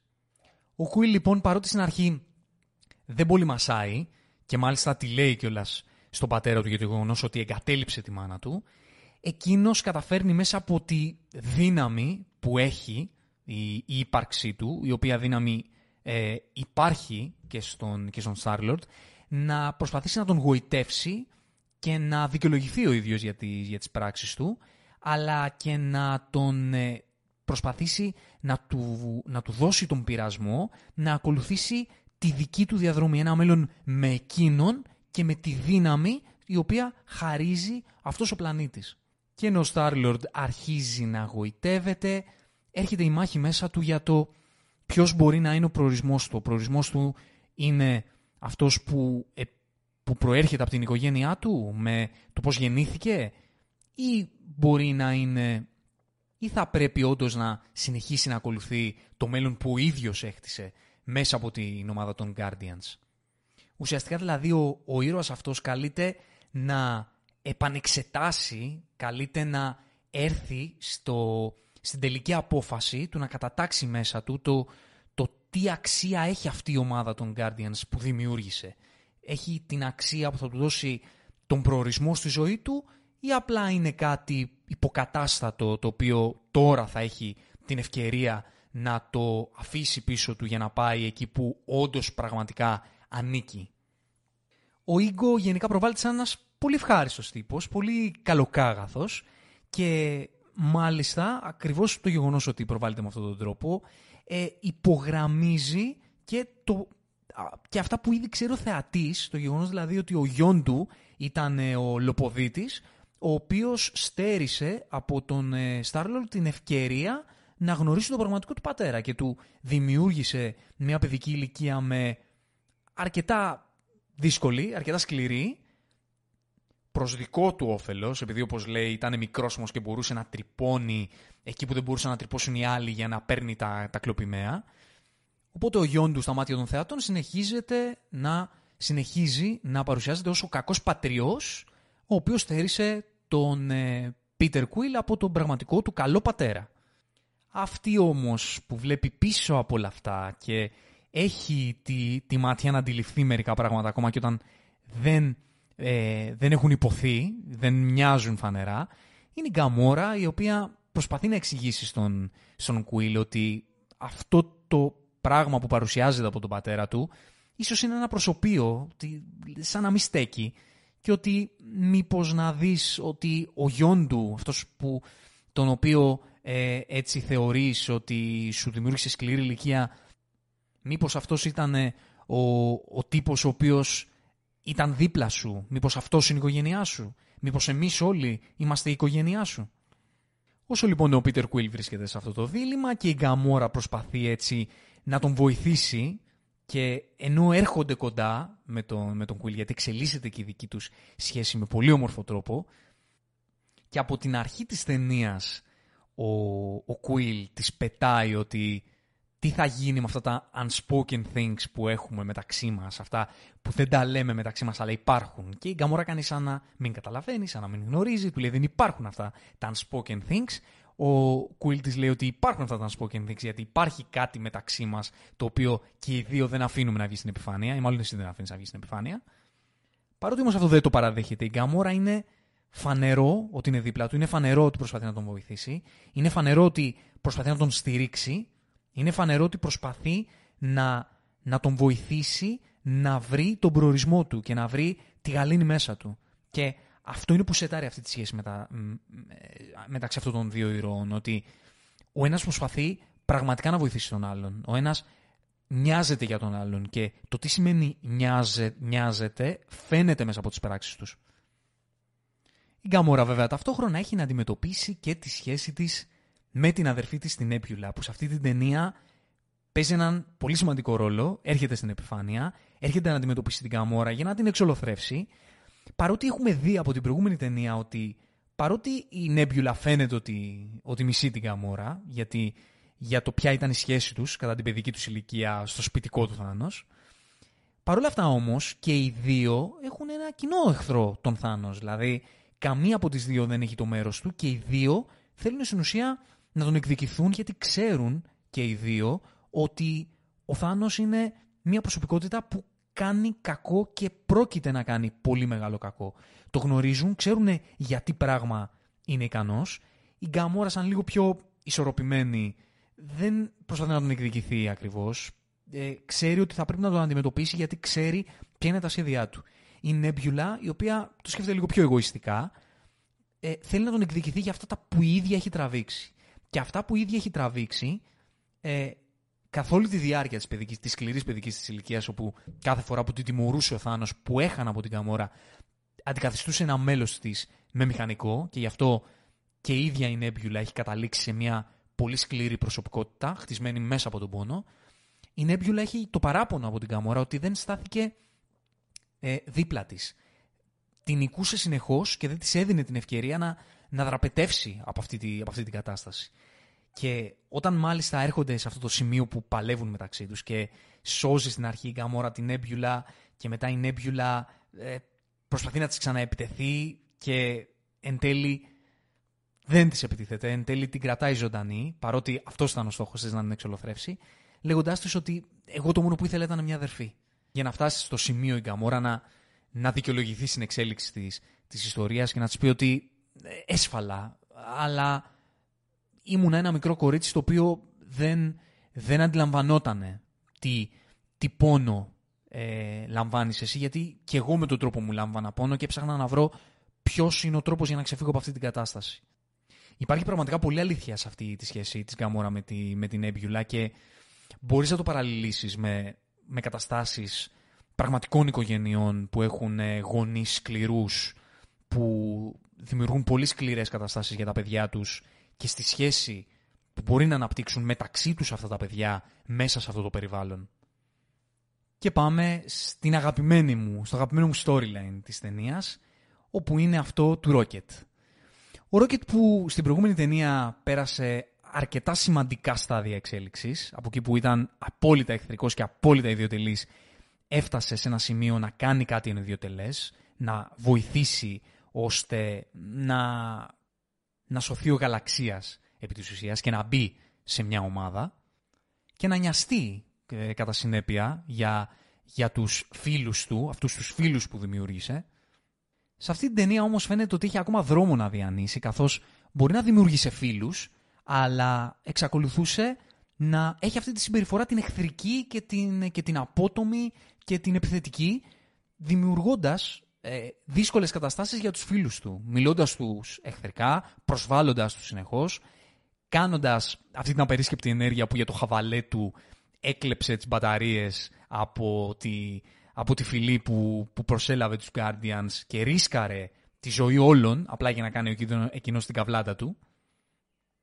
Και ενώ εκείνος τα βάζει με όλους, όπως κάνει πάντα, και όλοι τα βάζουν με εκείνον, έχει την τύχη στην ιστορία του να αναπτύξει μια σχέση η οποία θα του αλλάξει την κοσμοθεωρία. Και αυτή είναι η σχέση του με το γιον του.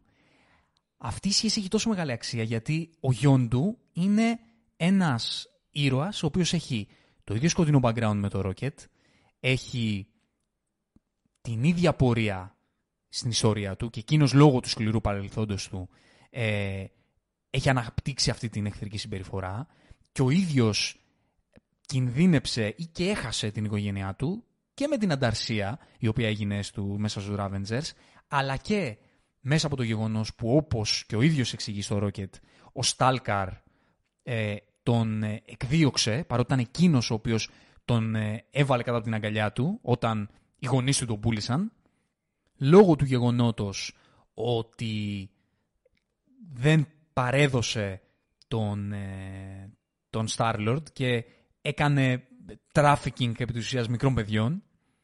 Γι' αυτό το γεγονός οι Ravengers τον αποκλήρωσαν. Και υπήρχε και αυτή η σκηνή στην αρχή της ταινίας όπου ο Στάλκαρ ε, προσβάλλει τον ε, ταχώνει στον, στο γιον του και του λέει ότι σε είχαμε για δικό μας αλλά έσπασε τον κώδικα για τους, για τους Ravengers. Είναι σημαντικός ο κώδικας και ο κώδικας ήταν ότι δεν κάνουν trafficking παιδιών και επειδή το έκανε ο γιον του τον ε, αποκήρυξαν. Και εξηγεί λοιπόν ο γιον του την ιστορία του στον, ε, στον Rocket.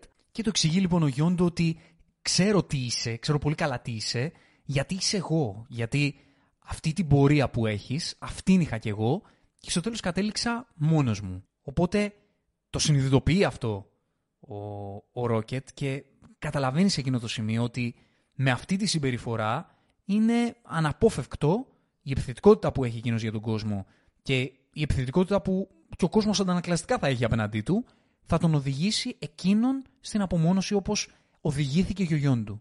Το να είναι μισητός από όλους. Και σε εκείνο το σημείο που ο Γιόντου ακόμα συνεχίζει να προβάλλεται και στους ίδιους τους θεατές σαν ο κακός της υπόθεσης, όλο αυτό λειτουργεί με έναν τρόπο που κάνει και, και το θεατή να σκεφτεί πιθανότατα ότι και ο Ρόκετ όντως είναι ένας Γιόντου, όντως και ο Ρόκετ είναι αδίσταχτος, όντως είναι αχρήο, όντως ε, έχει κάποιες ευαισθησίες που τις έχουμε δει στην πρώτη ταινία, αλλά τις έχει κρυμμένες μέσα του και τα, το πρόβλημα το ψυχικό του είναι αυτό που υπερισχύει και τον, τον κάνει να, να μην έχει μέσα του την, την υγεία και την ψυχική ηρεμία να πάρει σωστές αποφάσεις και να δημιουργήσει πραγματικά ουσιαστικές σχέσεις.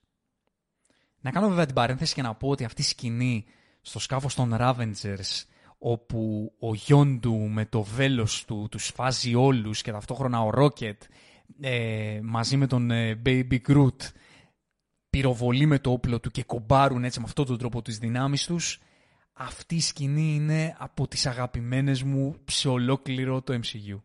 Και συναισθηματικά για τη δυναμική που έχει αυτό το γκρουπ και οπτικά ήταν ένα πράγμα υπέροχο από κάθε πλευρά. Και τα αφήνουμε και αυτό το storyline σε αυτό το σημείο για να πάμε στον Drax, ο οποίος σε αυτή την ταινία έχει το ρόλο του αστιάτορα και κατά τη γνώμη τη δική μου και με το γούστο του δικό μου και το χιούμορ είναι εντελώς υποκειμενικό και ο καθένας γελάει με πράγματα εντελώς διαφορετικά από τον άλλον. Εμένα το χιούμορ του Drax και γενικά το χιούμορ στη, στις ιστορίες των Guardians και να το πω και σε αυτό το σημείο, γενικά το χιούμορ του James Gunn εμένα πραγματικά με, με ανοίγει εντελώς. Μου φαίνονται τρομερά αστείες όλες οι ατάκες. Τουλάχιστον οι περισσότερες από αυτές. Οι ατάκες που έχει ο Drax σε αυτή την ταινία είναι ξεκαρδιστικές. Ειδικά η σκηνή με τη Mantis που ανοίγει τη, την ψυχή του του Starlord και προδίδει τον ερωτά του για την Καμόρα. Όχι ότι δεν το ξέρει η Καμόρα, αλλά το ανοίγει έτσι, το, το προβάλλει μπροστά σε όλους. Και ο τρόπος που, που γέλαγε ο, ο Drax με αυτό το γεγονός, ε, κάθε φορά που τη βλέπω αυτή τη, τη σκηνή, πραγματικά ε, πεθαίνω στα γέλια. Και μπορεί η σχέση του Drax με τη Mantis να εκτιλήσεται σαν ένα πολύ μεγάλο comic relief για τον τρόπο με τον οποίο έτσι την προσβάλλει μέσα στην αφέλειά του κατά κάποιο τρόπο ο Drax. Αλλά το γεγονός ότι της λέει ότι μου θυμίζεις στην κόρη μου ότι είσαι αθώα και το, και το πώς μετέπειτα όταν ε, φτάνουμε προς το τέλος της ιστορίας προς πώς ο Ντράξ πραγματικά φτάνει σε σημείο να θυσιαστεί για να κρατήσει στη ζωή τη Μάντης. Αυτό δείχνει και αυτός ο ήρωας τι έχει μέσα του, ότι ναι μεν είναι λίγο με τις ατάκες εχμηρός, ναι μεν τι λέει σε όλους, με, με τη δική του έτσι αφέλεια, αλλά έχει πραγματικά συναισθήματα για τους ανθρώπους που χτίζει σχέση μαζί τους. Για να φτάσουμε να οδηγηθούμε προς το φινάλε και να το πιάσουμε ανάποδα, να πάμε από τη Μάντης, η οποία έχει ένα πιο απλοϊκό ταξίδι, δεν έχει ακριβώς εξέλιξη στην ιστορία της. Υπάρχει εξέλιξη βέβαια από το γεγονός ότι προδίδει τον ε, πατέρα της, μετά θα μάθουμε ότι είναι, πολύ μετά θα μάθουμε ότι είναι πατέρας της, στο Holiday Special, αλλά να προδώσει τον άνθρωπο, τον μόνο άνθρωπο σε όλα τα άνθρωπος που λέω, βάλτε εισαγωγικά, απλά στον ήρωα, μεταφράστε το, στον ήρωα λοιπόν, στο χαρακτήρα, ο οποίος ήταν ο μόνος που έχει γνωρίσει ποτέ της και ήταν αυτός ο οποίος την, ε, την είχε δίπλα του και, την, ε, και της έδωσε ένα σπίτι, πιθανότατα, αλλά όπως μέσα από την αφέλειά του πετάει την ατάκα ο Ντράξ και λέει ότι είσαι κάτι σαν κατοικίδιο και αυτή λέει μάλλον ότι όντως υπήρχε και ένα δράμα πίσω από τη σχέση της Μάντης με τον Νίγκο. Και είναι εξέλιξη το γεγονός ότι μέσα από τη σχέση που δημιούργησε με, το, με τον Drax και μέσα από το γεγονός ότι είναι πολύ όμορφη σκηνή που ακουμπάει τον, ε, τον ε, Drax γιατί αυτή έχει το χάρισμα της ενσυναίσθησης ακουμπώντας κάποιους μπορεί να αισθανθεί τι έχουν μέσα τους και η στιγμή που ακουμπά τον Drax όταν μιλάνε οι δυο τους και αισθάνεται τον πόνο του αισθάνεται τι έχει μέσα του, είναι η σκηνή που αποφασίζει να θέλει να του μιλήσει. Τους διακόπτει βέβαια η Γκαμόρα και δεν τους τα αποκαλύψει εκείνο το σημείο. Θα τους το αποκαλύψει πιο μετά, όταν και η Γκαμόρα αρχίζει να, να ψηλιάζεται. Το γεγονός το οποίο αποκαλύπτει ποιες είναι οι πραγματικές προθέσεις του Ιγκο. Αλλά πριν ε, φτάσουν τα μαντάτα στο Starlord, έρχεται η σκηνή που ο ίδιος ο Ιγκο αποκαλύπτει στον Starlord ε, ποιες είναι οι προθέσεις του και ποια είναι η ιστορία του. Και το κάνει πολύ στρατηγικά στο σημείο που βλέπει ότι ο Starlord πλέον έχει ψηθεί, έχει γοητευθεί, έχει αγοράσει το όνειρο της, ε, της ζωής στον πλανήτη του Ίγκο. Βλέπει και ο ίδιος ο Starlord τι δύναμη έχει ε, και ποιον δεν θα γοήτευε το γεγονός ότι θα μπορούσε να έχει μια ζωή θεού κάπου, να έχει τόσο μεγάλη δύναμη. Ο Starlord λοιπόν, ε, τον Starlord τον συνεπέρνει αυτό το όνειρο και τον πείθει για ένα σημείο. Τον βλέπουμε σε ένα σημείο που του λέει ο Ίγκο ότι μπορεί να φτιάξει ό,τι θέλεις. Και λέει ο Starlord με τη δική του έτσι αφέλεια, με τη δική του προσωπικότητα ότι ε, I can make some weird shit. Δηλαδή, πραγματικά εντυπωσιάζεται σαν ένα μικρό παιδί που του δίνεις ε, ένα παιχνιδότοπο όλο δικό του. Και όταν λοιπόν ο Ίγκο βλέπει ότι έχει ψηθεί ο, ο Κουίλ και είναι έτοιμος να αγοράσει, τότε με τον τρόπο του, με την καπατσοσύνη του, του εξηγεί ποιες είναι οι πραγματικές του προθέσεις. Και το κάνει με έναν πολύ ωραίο τρόπο μέσα από ε, αυτό το τραγούδι, το Brandy από τους Looking Glass, που είναι το τραγούδι το οποίο ανοίγει και την ταινία. Είναι αυτό που η μητέρα του, του Starlord τραγούδαγε όταν ταξίδευε μαζί με, το, μαζί με τον Ίγκο στον, ε, στη γη. Και για ακόμη μια φορά φαίνεται πως αυτή την ιστορία η αξία της μουσικής δεν είναι μόνο για το στυλιζάρισμα, δεν είναι μόνο για τα εφέ.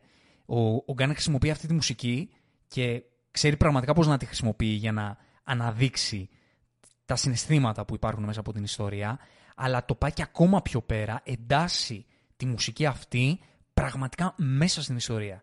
Αυτό το πράγμα συμβαίνει γενικά με το πώς η μουσική είναι έτσι, με αυτόν τον πολύ μέτατρόπο, τα τραγούδια που είχε η κασέτα, όπως είπαμε, που έγραφε η μητέρα του Starlord για τον Starlord, τα οποία ήταν τραγούδια της δικής της παιδικής ηλικίας από τα 70s και με αυτά μεγάλωσε τον Starlord στα 80s. Και ο Ίγκο λοιπόν χρησιμοποιεί τους στίχους του τραγουδιού που αναφέρουν ότι ο πρωταγωνιστής ότι ε, η, γυναίκα του είναι η θάλασσα, δηλαδή ο προορισμός και κάνει breakdown του meaning των, ε, των lyrics στον ε, Starlord ο Ίγκο, δηλαδή του μιλάει τη γλώσσα του για να του πει ότι ναι η μητέρα σου ναι την αγαπούσα, ναι όλα καλά, αλλά ο προορισμός μου είναι η θάλασσα, είναι το, το νόημα που βρίσκω στη, στην ύπαρξή μου και το νόημα που βρίσκω στην ύπαρξή μου είναι η αιωνιότητα, είναι η κυριαρχία. Και του εξηγεί, το αποκαλύπτει επί της ουσίας ότι αυτό που έκανε δεν ήταν ότι απλά γνώρισε τη μητέρα του Στάρλ και την ερωτεύτηκε. Αυτό που έκανε ήταν μια προσπάθεια να βρει έναν απόγονο ο οποίος θα μπορέσει να, στον οποίο θα μπορέσουν να φτάσουν τα γονίδια του Ίγκο και να αποκτήσει και εκείνος τις δυνάμεις του Ίγκο έτσι ώστε να βρει έναν σύμμαχο ένα, μια νέα οντότητα που να έχει αυτή τη δυναμική, έτσι ώστε να καταφέρει να εκπληρώσει το σχέδιό του για κυριαρχία. Και ακόμα δεν το έχει καταλάβει μάλλον πολύ καλά ο Στάρλορ και είναι λίγο στα χαμένα, αλλά το σημείο το οποίο, ε, το σημείο στο οποίο ο Star-Lord συνειδητοποιεί ποιο είναι το στρατόπεδό του, είναι το, το σημείο στο οποίο ο Ίγκο του αποκαλύπτει ότι εκείνος ήταν που φύτρωσε τον καρκίνο στο κεφάλι της μητέρας του και κατευθείαν ο Star-Lord τον πυροβολεί, δείχνοντας ότι OK, okay, θα, θα μπορούσα να ανεχτώ οτιδήποτε άλλο, αλλά όχι το θάνατο της μητέρας μου. Φαίνεται ακόμα ότι ο ψυχισμός του Στάρλορντ, η, η ευαισθησία που έχει μέσα του και η αγάπη που έχει για τη μητέρα του δεν μπορούν να επερνικηθούν από ένα όνειρο δύναμης και κυριαρχίας. Το οποίο στο, στην προσωπικότητα του Ίγκο ήταν πολύ ανώτερο από κάθε ε, συναισθηματικό δεσμό που θα μπορούσε να έχει δημιουργήσει.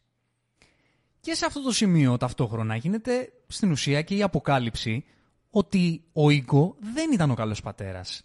Και ότι ο γιον του ταυτόχρονα την ίδια στιγμή κάνει την αποκάλυψη ότι ο λόγος που δεν παρέδωσε τον Κουίλ, ο λόγος για τον οποίο οι Ravengers τον αποκλήρωσαν ήταν, ήταν για να σώσει τον μικρό Πίτερ Κουίλ από τα νύχια και από το σχέδιο του πατέρα του γιατί ήξερε τι κάνει σε αυτά τα παιδιά τα οποία μάζευε και τους έκανε τε, τα πειράματα ή αυτό που τους έκανε.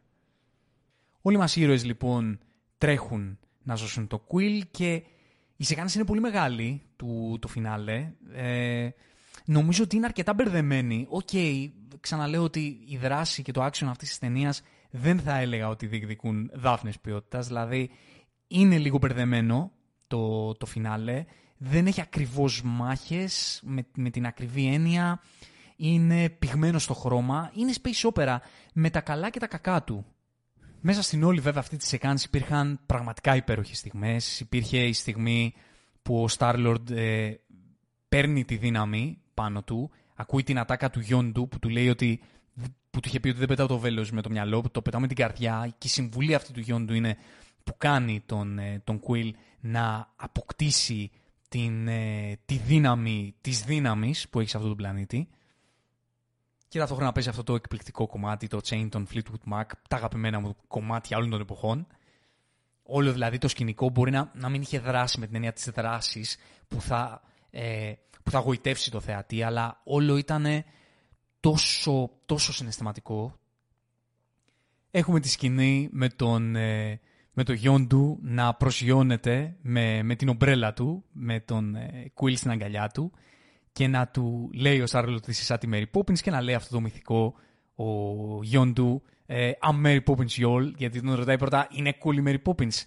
Και ο τρόπος με τον οποίο ο, ο Quill απαντά ότι ναι ήταν, κοιτάζοντας με θαυμασμό το γιον του, είναι επειδή θαυμάζει τον πατέρα του εκείνη τη στιγμή. Αυτή, αυτό το θαυμασμό που ήθελε να έχει για τον πατέρα του, τον οποίο δεν τον βρήκε στα μάτια του Ίγκο, τον βρίσκει στο γιον του. Και εκεί είναι που έρχεται η συνειδητοποίηση στον, ε, στον Quill ότι αυτός ο, αυτή η ύπαρξη που ήταν μαζί του, αυτό το πλάσμα, δεν ξαναλέω τη λέξη άνθρωπος, ε, είναι ο πατέρας του. Και αισθάνεται θαυμασμό για τον πατέρα του. Για τη γενναιότητά του και για το, και για το γεγονός ότι έρχεται να τον σώσει και, και είναι και πολύ κανός, δηλαδή είναι όντως cool.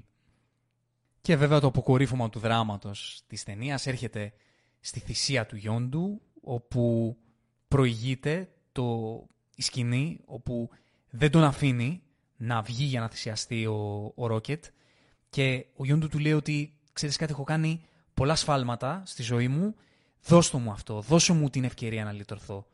Ε, όπως στην προηγούμενη ταινία οι Guardians πήραν αυτή τη μεγάλη απόφαση, να φτάσουν μέχρι το σημείο να θυσιαστούν για να, για να προσφέρουν κάτι. Έτσι σε αυτό το σημείο και ο γιον του έρχεται να πάρει αυτή την απόφαση.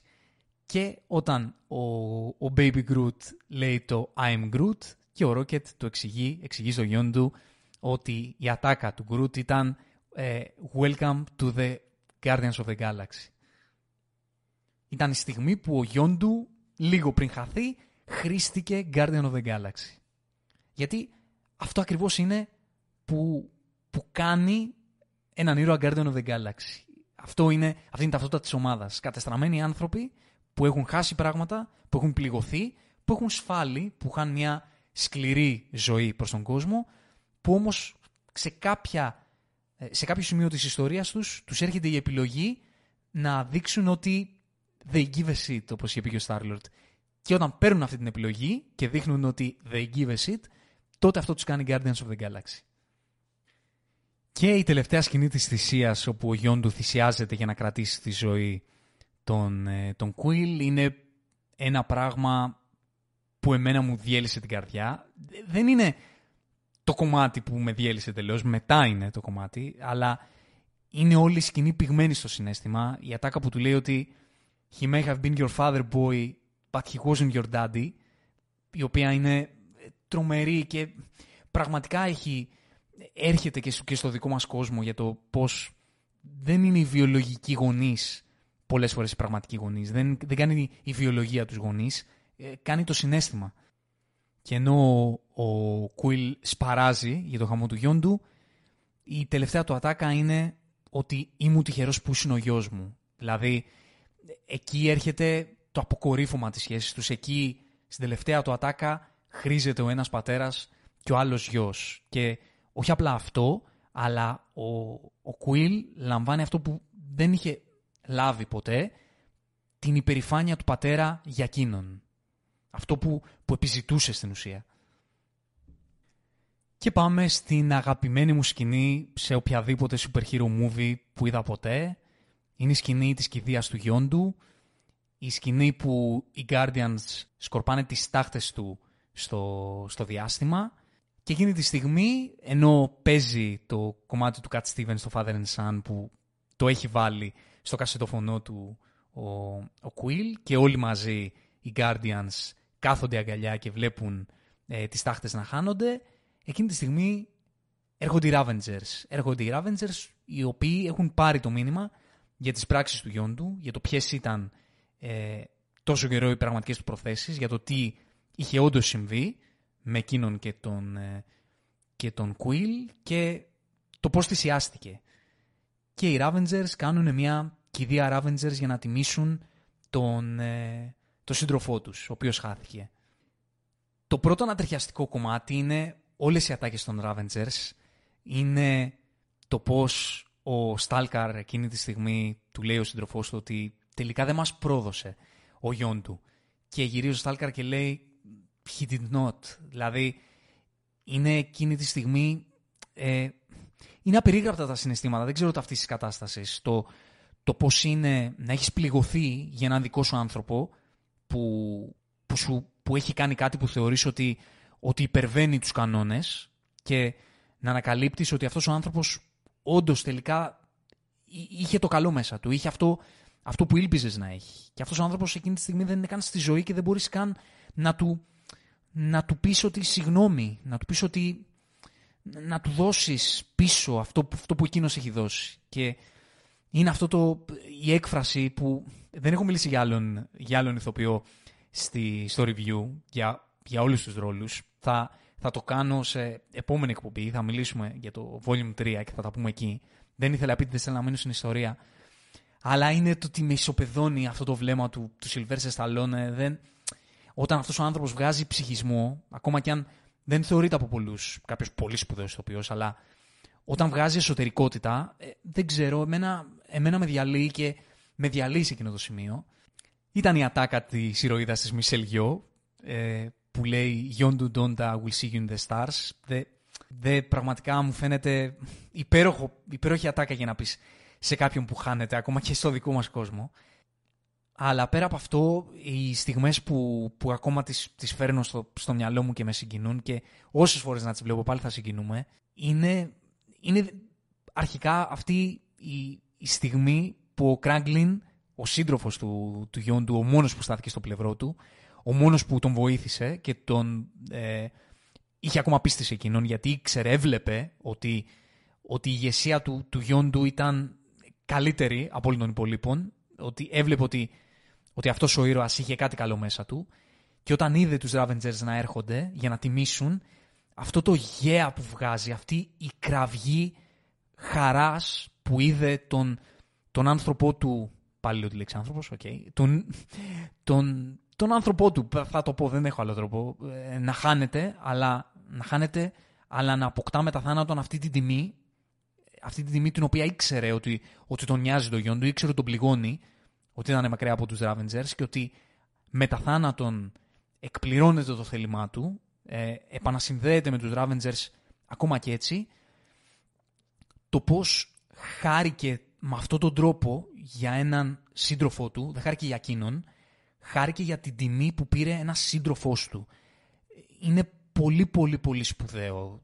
Και αυτό το γέα με την έκφραση του Σον Γκάν που δεν ξέρω. Ε, και αυτός νομίζω είναι πολύ υποτιμημένος για τη δουλειά που κάνει σε όλες τις δουλειές του James Gunn που το παίρνει μαζί του. Ε, ο τρόπος που το παραδίδει, αλλά και το γράψιμο. Ε, αν η Guardians of the Galaxy είναι ένας ύμνος προς τη φιλία, νομίζω ότι από τις σπουδαιότερες στιγμές είναι αυτή η κραυγή του Κράγκλιν. Είναι η κραυγή ενός ανθρώπου που χαίρεται με την τιμή ενός άλλου ανθρώπου. Και βέβαια το αποκορύφωμα όλης της σκηνής και το τελευταίο πλάνο της ταινίας είναι αυτό το δάκρυ του Ρόκετ, βλέποντας αυτή την κηδεία, η οποία, το οποίο δάκρυ ε, το αφήνει μονολογώντας ότι δεν τον άφησαν. Εκείνη τη στιγμή ο Ρόκετ συνειδητοποιεί ότι, ότι υπάρχει κάτι άλλο εκεί έξω για εκείνον, ότι μπορεί να υπάρξει κάτι άλλο, γιατί βλέποντας ότι οι Ravengers, βλέποντας ότι μαθαίνοντας ότι ο γιον του είχε το καλό μέσα του, ήρθαν να τον τιμήσουν παρότι εκείνος τους είχε φερθεί άσχημα θεωρητικά.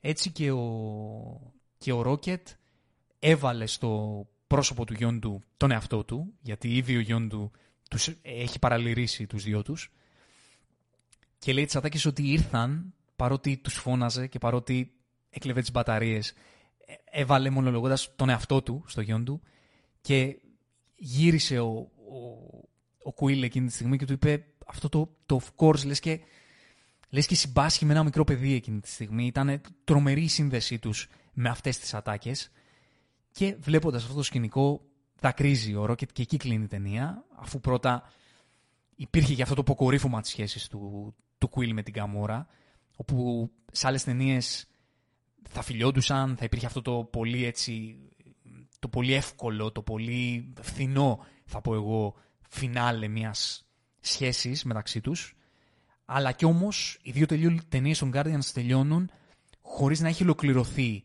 με τον εύκολο τρόπο η σχέση του Quill με την Gamora ολοκληρώνεται όμως με την παραδοχή της Gamora να τον κοιτάει και να λέει, η Gamora, να λέει ο Quill τι με κοιτάς και να λέει η Gamora δεν μπορώ να σου πω είναι κάποια unspoken things. Ε, δηλαδή η σύνδεση αυτή, η παραδοχή της Gamora στο συνέστημα με αυτόν τον έξυπνο και πολύ λεπτό τρόπο και το ότι οι δυο τους αγκαλιάζονται βλέποντας την κηδεία το θεωρώ ένα, ένα μαγικό φινάλε μιας ερωτικής ιστορίας παρότι υπήρχε εξέλιξη βέβαια στο Infinity War και στο Endgame και πολύ ωραία εξέλιξη θα πω εγώ αλλά το φινάλε σε αυτές τις δύο ιστορίες που ήρθε στη σχέση αυτή, που χτιζόταν το θεωρώ υπέροχο. Δεν, δεν μπορώ να πω κάτι παραπάνω πάνω σε αυτό. Αυτή ήταν η ιστορία των Guardians. Θα μπορούσα να πω και πολλά πολλά πολλά ακόμα ε, και πάλι δεν θα έφταναν. Κάποια στιγμή θεωρώ ότι μπορεί να ξαναγίνει μια εκπομπή σε αυτό το κανάλι για τους Guardians και πάλι να λέμε τα ίδια για τις προηγούμενες ταινίες συνολικά. Προφανώς όσοι ακούτε αυτή την εκπομπή τις πρώτες δύο μέρες που βγήκε να ξέρετε ότι προφανώς και θα μιλήσουμε για το Volume 3 και με non-spoiler αρχικά και με spoiler μετέπειτα. Μάλλον μπορείτε να καταλάβετε με τι αγωνία το περιμένω εγώ. Ε, θα κλείσω πραγματικά λέγοντας ότι δεν, δεν εξηγώ την ιστορία για να πιστεί κάποιος ότι είναι μια καλή ιστορία. Δεν έχει σημασία. Ε, την εξηγώ με, με τον τρόπο που εμένα με έκανε να αισθανθώ συναισθηματικά και νομίζω ότι έτσι είναι. Αυτό είναι οι ιστορίες. OK, okay, πολλές φορές αυτοί που βγαίνουμε σε ένα μικρόφωνο και κάνουμε reviews και κάνουμε όλα αυτά τα πράγματα, αυτές τις κριτικές, δεν μου αρέσει η λέξη κριτική, αλλά αυτό που υποτίθεται ότι κάνουμε, ζυγίζουμε και τις ταινίες και ε, βγάζουμε το νυστέρι και κόβουμε και, και μιλάμε προσπαθώντας να αποδείξουμε αν είναι η ταινία καλή ή κακή ή οτιδήποτε τέτοιο. Δεν, δεν έχουν σημασία όλα αυτά. Σημασία έχει σε όλες τις ιστορίες το τι αγγίζει κάτι τον οποιονδήποτε. Θεωρώ ότι πιθανότατα ε, με τον τρόπο που άγγιξαν εμένα αυτές οι δύο ταινίες, πιθανότατα να μην έχουν αγγίξει τους περισσότερους. Αλλά αυτό είναι και το ωραίο. Να, να βρίσκεις πράγματα και έξω που, που αγγίζουν το δικό σου ψυχισμό για τους λόγους που εσύ μπορείς να καταλάβεις και με αυτόν τον τρόπο και να ανακαλύψεις και εσύ τον εαυτό σου, βλέποντας τι είναι αυτό που, που σε αγγίζει συναισθηματικά. Αρκεί να έχεις την, την καρδιά σου ανοιχτή και να είσαι πρόθυμος να ακούσεις μια ιστορία και να αισθανθείς τι έχει να σου πει. Παρότι αυτή η ιστορία μπορεί να έχει πάρα, πάρα πολλά αστεία, μπορεί να έχει ένα αστείο για κουράδες. Μπορεί να έχει ένα ρακούν που μιλάει και ένα δέντρο που λέει I'm Groot και τίποτα άλλο. Και όλο αυτό με κάποιο τρόπο να αποδεικνύεται και σε σένα ότι έχει κάτι να πει που, που μιλάει στη δική σου την καρδιά. Τα λέμε στο επόμενο ερωτικό ταξίδι From Zero to Hero Just Like That.